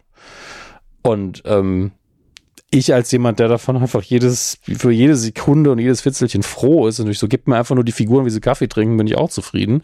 Sehe die Schwäche. Ähm, und ich verstehe halt den Gedanken dahinter zu sagen, wir wollen, dass jede Folge richtig gut ist. Deswegen machen wir nicht 100 Staffeln, A, 22 Folgen. Trotzdem hätte ich gerne vierte. bin ich ehrlich. Also es kommt natürlich auch Geben drauf. Sie mir eine Staffel. Es kommt natürlich auch drauf an, wie die dritte ausgeht. Es gibt auch so Serien, wo du eine finale Folge siehst in der Staffel und bist so, jetzt ist voll, also brauche ich nicht mehr. Ich würde mich, ich, wie gesagt, ich freue mich über jede Minute, aber die Story ist abgeschlossen. Ihr müsst schon mit einigem um die Ecke kommen, was eine gute Idee ist, damit das wieder funktioniert und man dann nicht rückwirkend denkt, ach schade. Ähm, es ist halt nicht sowas wie Supernatural, wo man nach fünf Staffeln gesagt hat, eigentlich ist die Story auserzählt, aber man wünscht sich, dass es weitergeht, aber man konnte da halt auch so procedural-mäßig einzelne Folgen bauen, die immer gleich funktioniert haben. So wie ein Columbo-Fall immer gleich funktioniert hat. Und bei Telesso geht das ja nicht. Das ist ja, hat ja ein Story-Arc und keine, heute spielen wir gegen Dortmund. Ich sage jetzt mit Absicht Dortmund. Und morgen spielen wir gegen Köln. Warum sind wir überhaupt in Deutschland? So funktioniert die Sendung ja nicht. Warum haben Sie das gefragt? Jetzt haben Sie mich im, im Ted Lasso-Rant rein manövriert. Ähm, weil ich es bei Twitter gesehen habe und immer wenn Ted Lasso auftaucht, denke ich automatisch an Sie. Das ist einfach so verhaftet. Äh, ja, das geht vielen so. Ähm. Ja, klar, natürlich. ähm, nee, das ist einfach ist drin. Da ja. haben Sie haben Sie monatelang drauf ja, hingearbeitet. Herzlichen ich, Glückwunsch. Ich kann dazu, ihr sagt, macht dazu, wenn Sie nichts dagegen haben, auch ganz kurz Werbung für was, weil ähm, oh, Moment, das müssen wir redaktionell kurz abtrennen. Moment. Schmeiß NordVPN raus. Ähm, ja, bitte jetzt. Wir hatten für den Patreon von Radio Nukulat für die zweite Staffel immer sehr zeitnah besprochen. Haben eine Folge Telesso geht so 30 Minuten ungefähr. Wir haben dann immer zwei Stunden darüber geredet, haben das dann da hochgeladen. Das kam immer sehr gut an, deswegen machen wir das rückwirkend für die erste Staffel nochmal. Das produzieren wir gerade und werden dann die dritte natürlich auch so besprechen und kriegt dann seinen eigenen normalen Podcast-Feed. Goldfische heißt das Ganze und äh, das wird dann demnächst beworben, aber ihr findet den Feed schon, wenn ihr gewieft seid. Da ist bisher ein Trailer nur hinterlegt.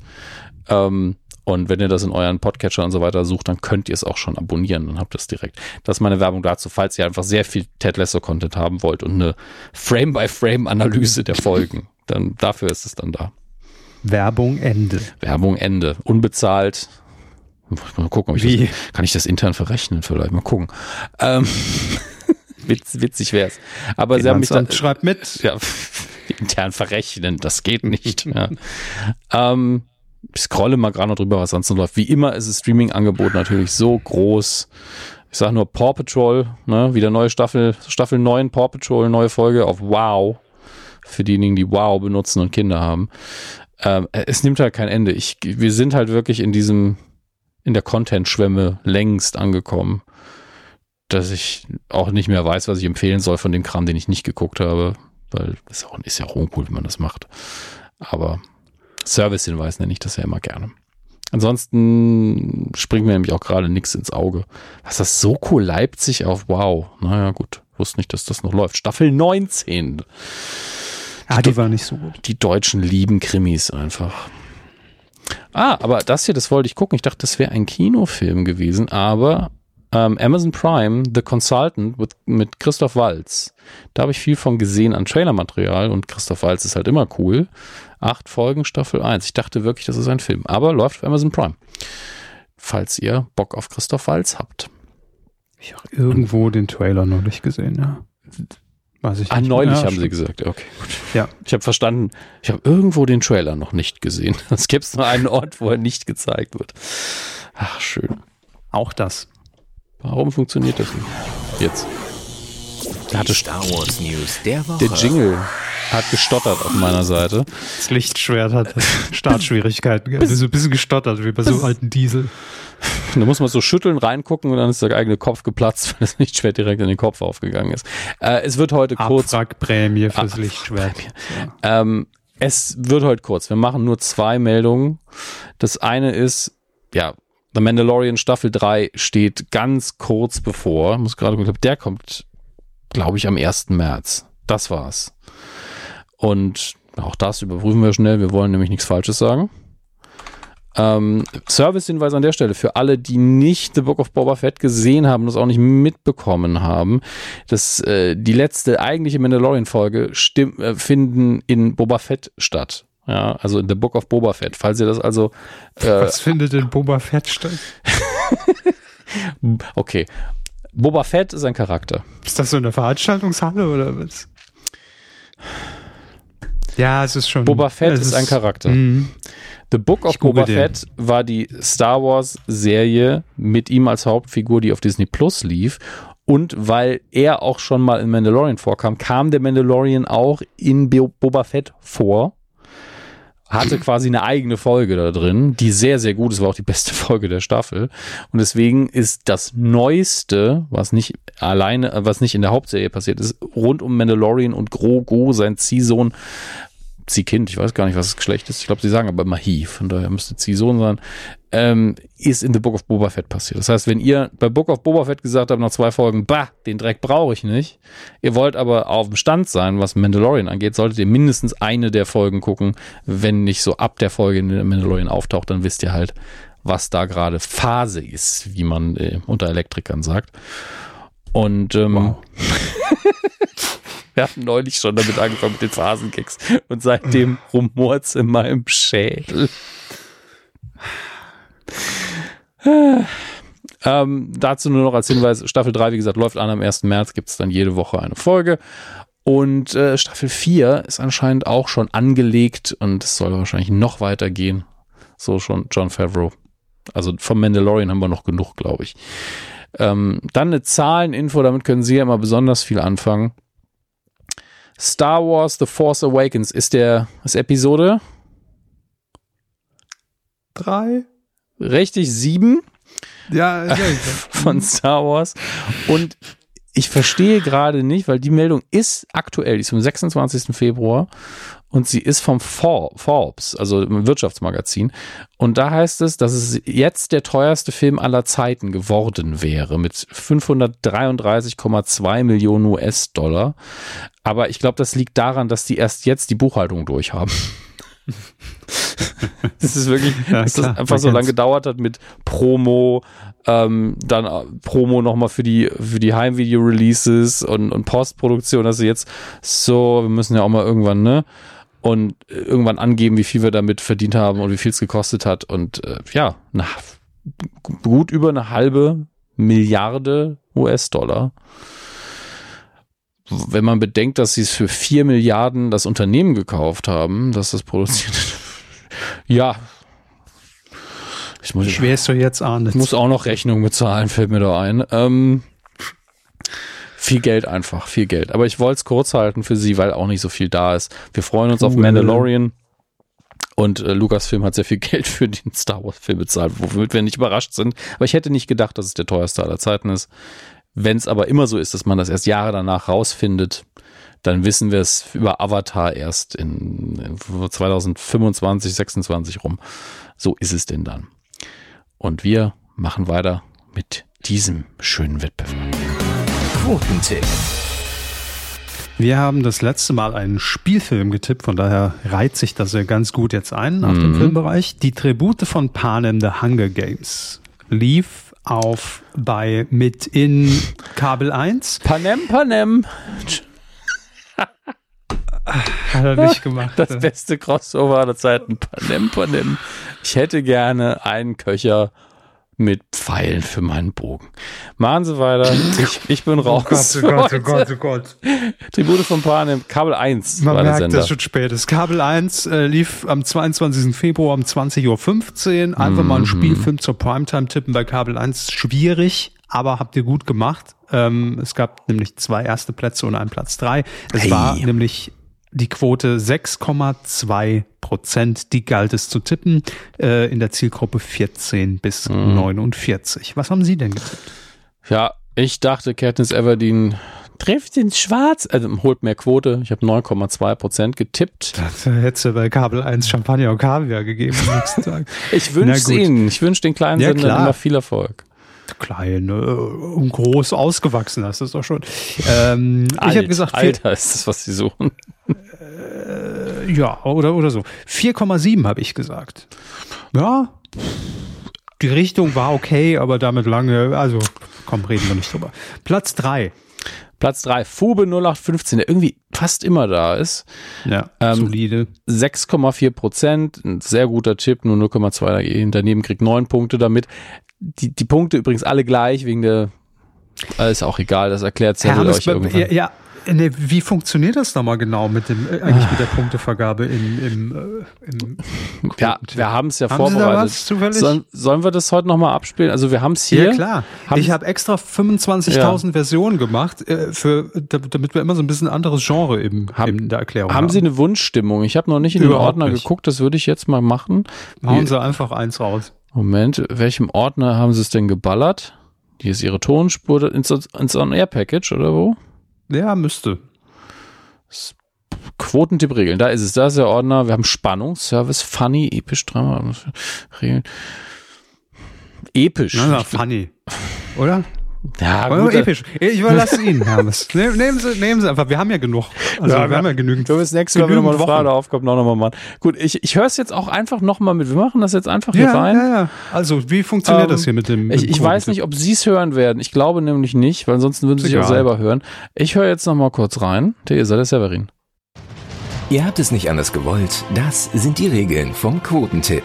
In jeder Folge der Medienkuh wird die Einschaltquote eines Fernsehevents getippt. Gut, manchmal auch nicht und manchmal auch zwischen den Folgen, aber das sind Details. Jedenfalls habt ihr die Möglichkeit, bis 3 Uhr morgens nach der Ausstrahlung der Sendung mitzutippen. Vorher gibt es eh noch keine Quoten zum Abgucken. In der Auswertung werden die Plätze danach sortiert, wer am nächsten am richtigen Ergebnis dran war. Gute Tipps stehen oben, schlechte unten. In jeder Runde können bis zu 10 Punkte erlangt werden. Die bekommt jeder Tipper oder jede Tipperin für eine Punktlandung. Danach steigen die Punkte stufenweise ab. Für einen Tipp, der 0,1 oder 0,2 Prozent vom Ergebnis abweicht, gibt es noch 9 Punkte. Für einen Tipp, der 0,3 und 0,4 Prozent abweicht, 8 und so weiter, bis ihr am Ende für einen Tipp, der 2% vom Ergebnis abweicht, gerade noch so einen Punkt bekommt. Danach gibt es nichts mehr.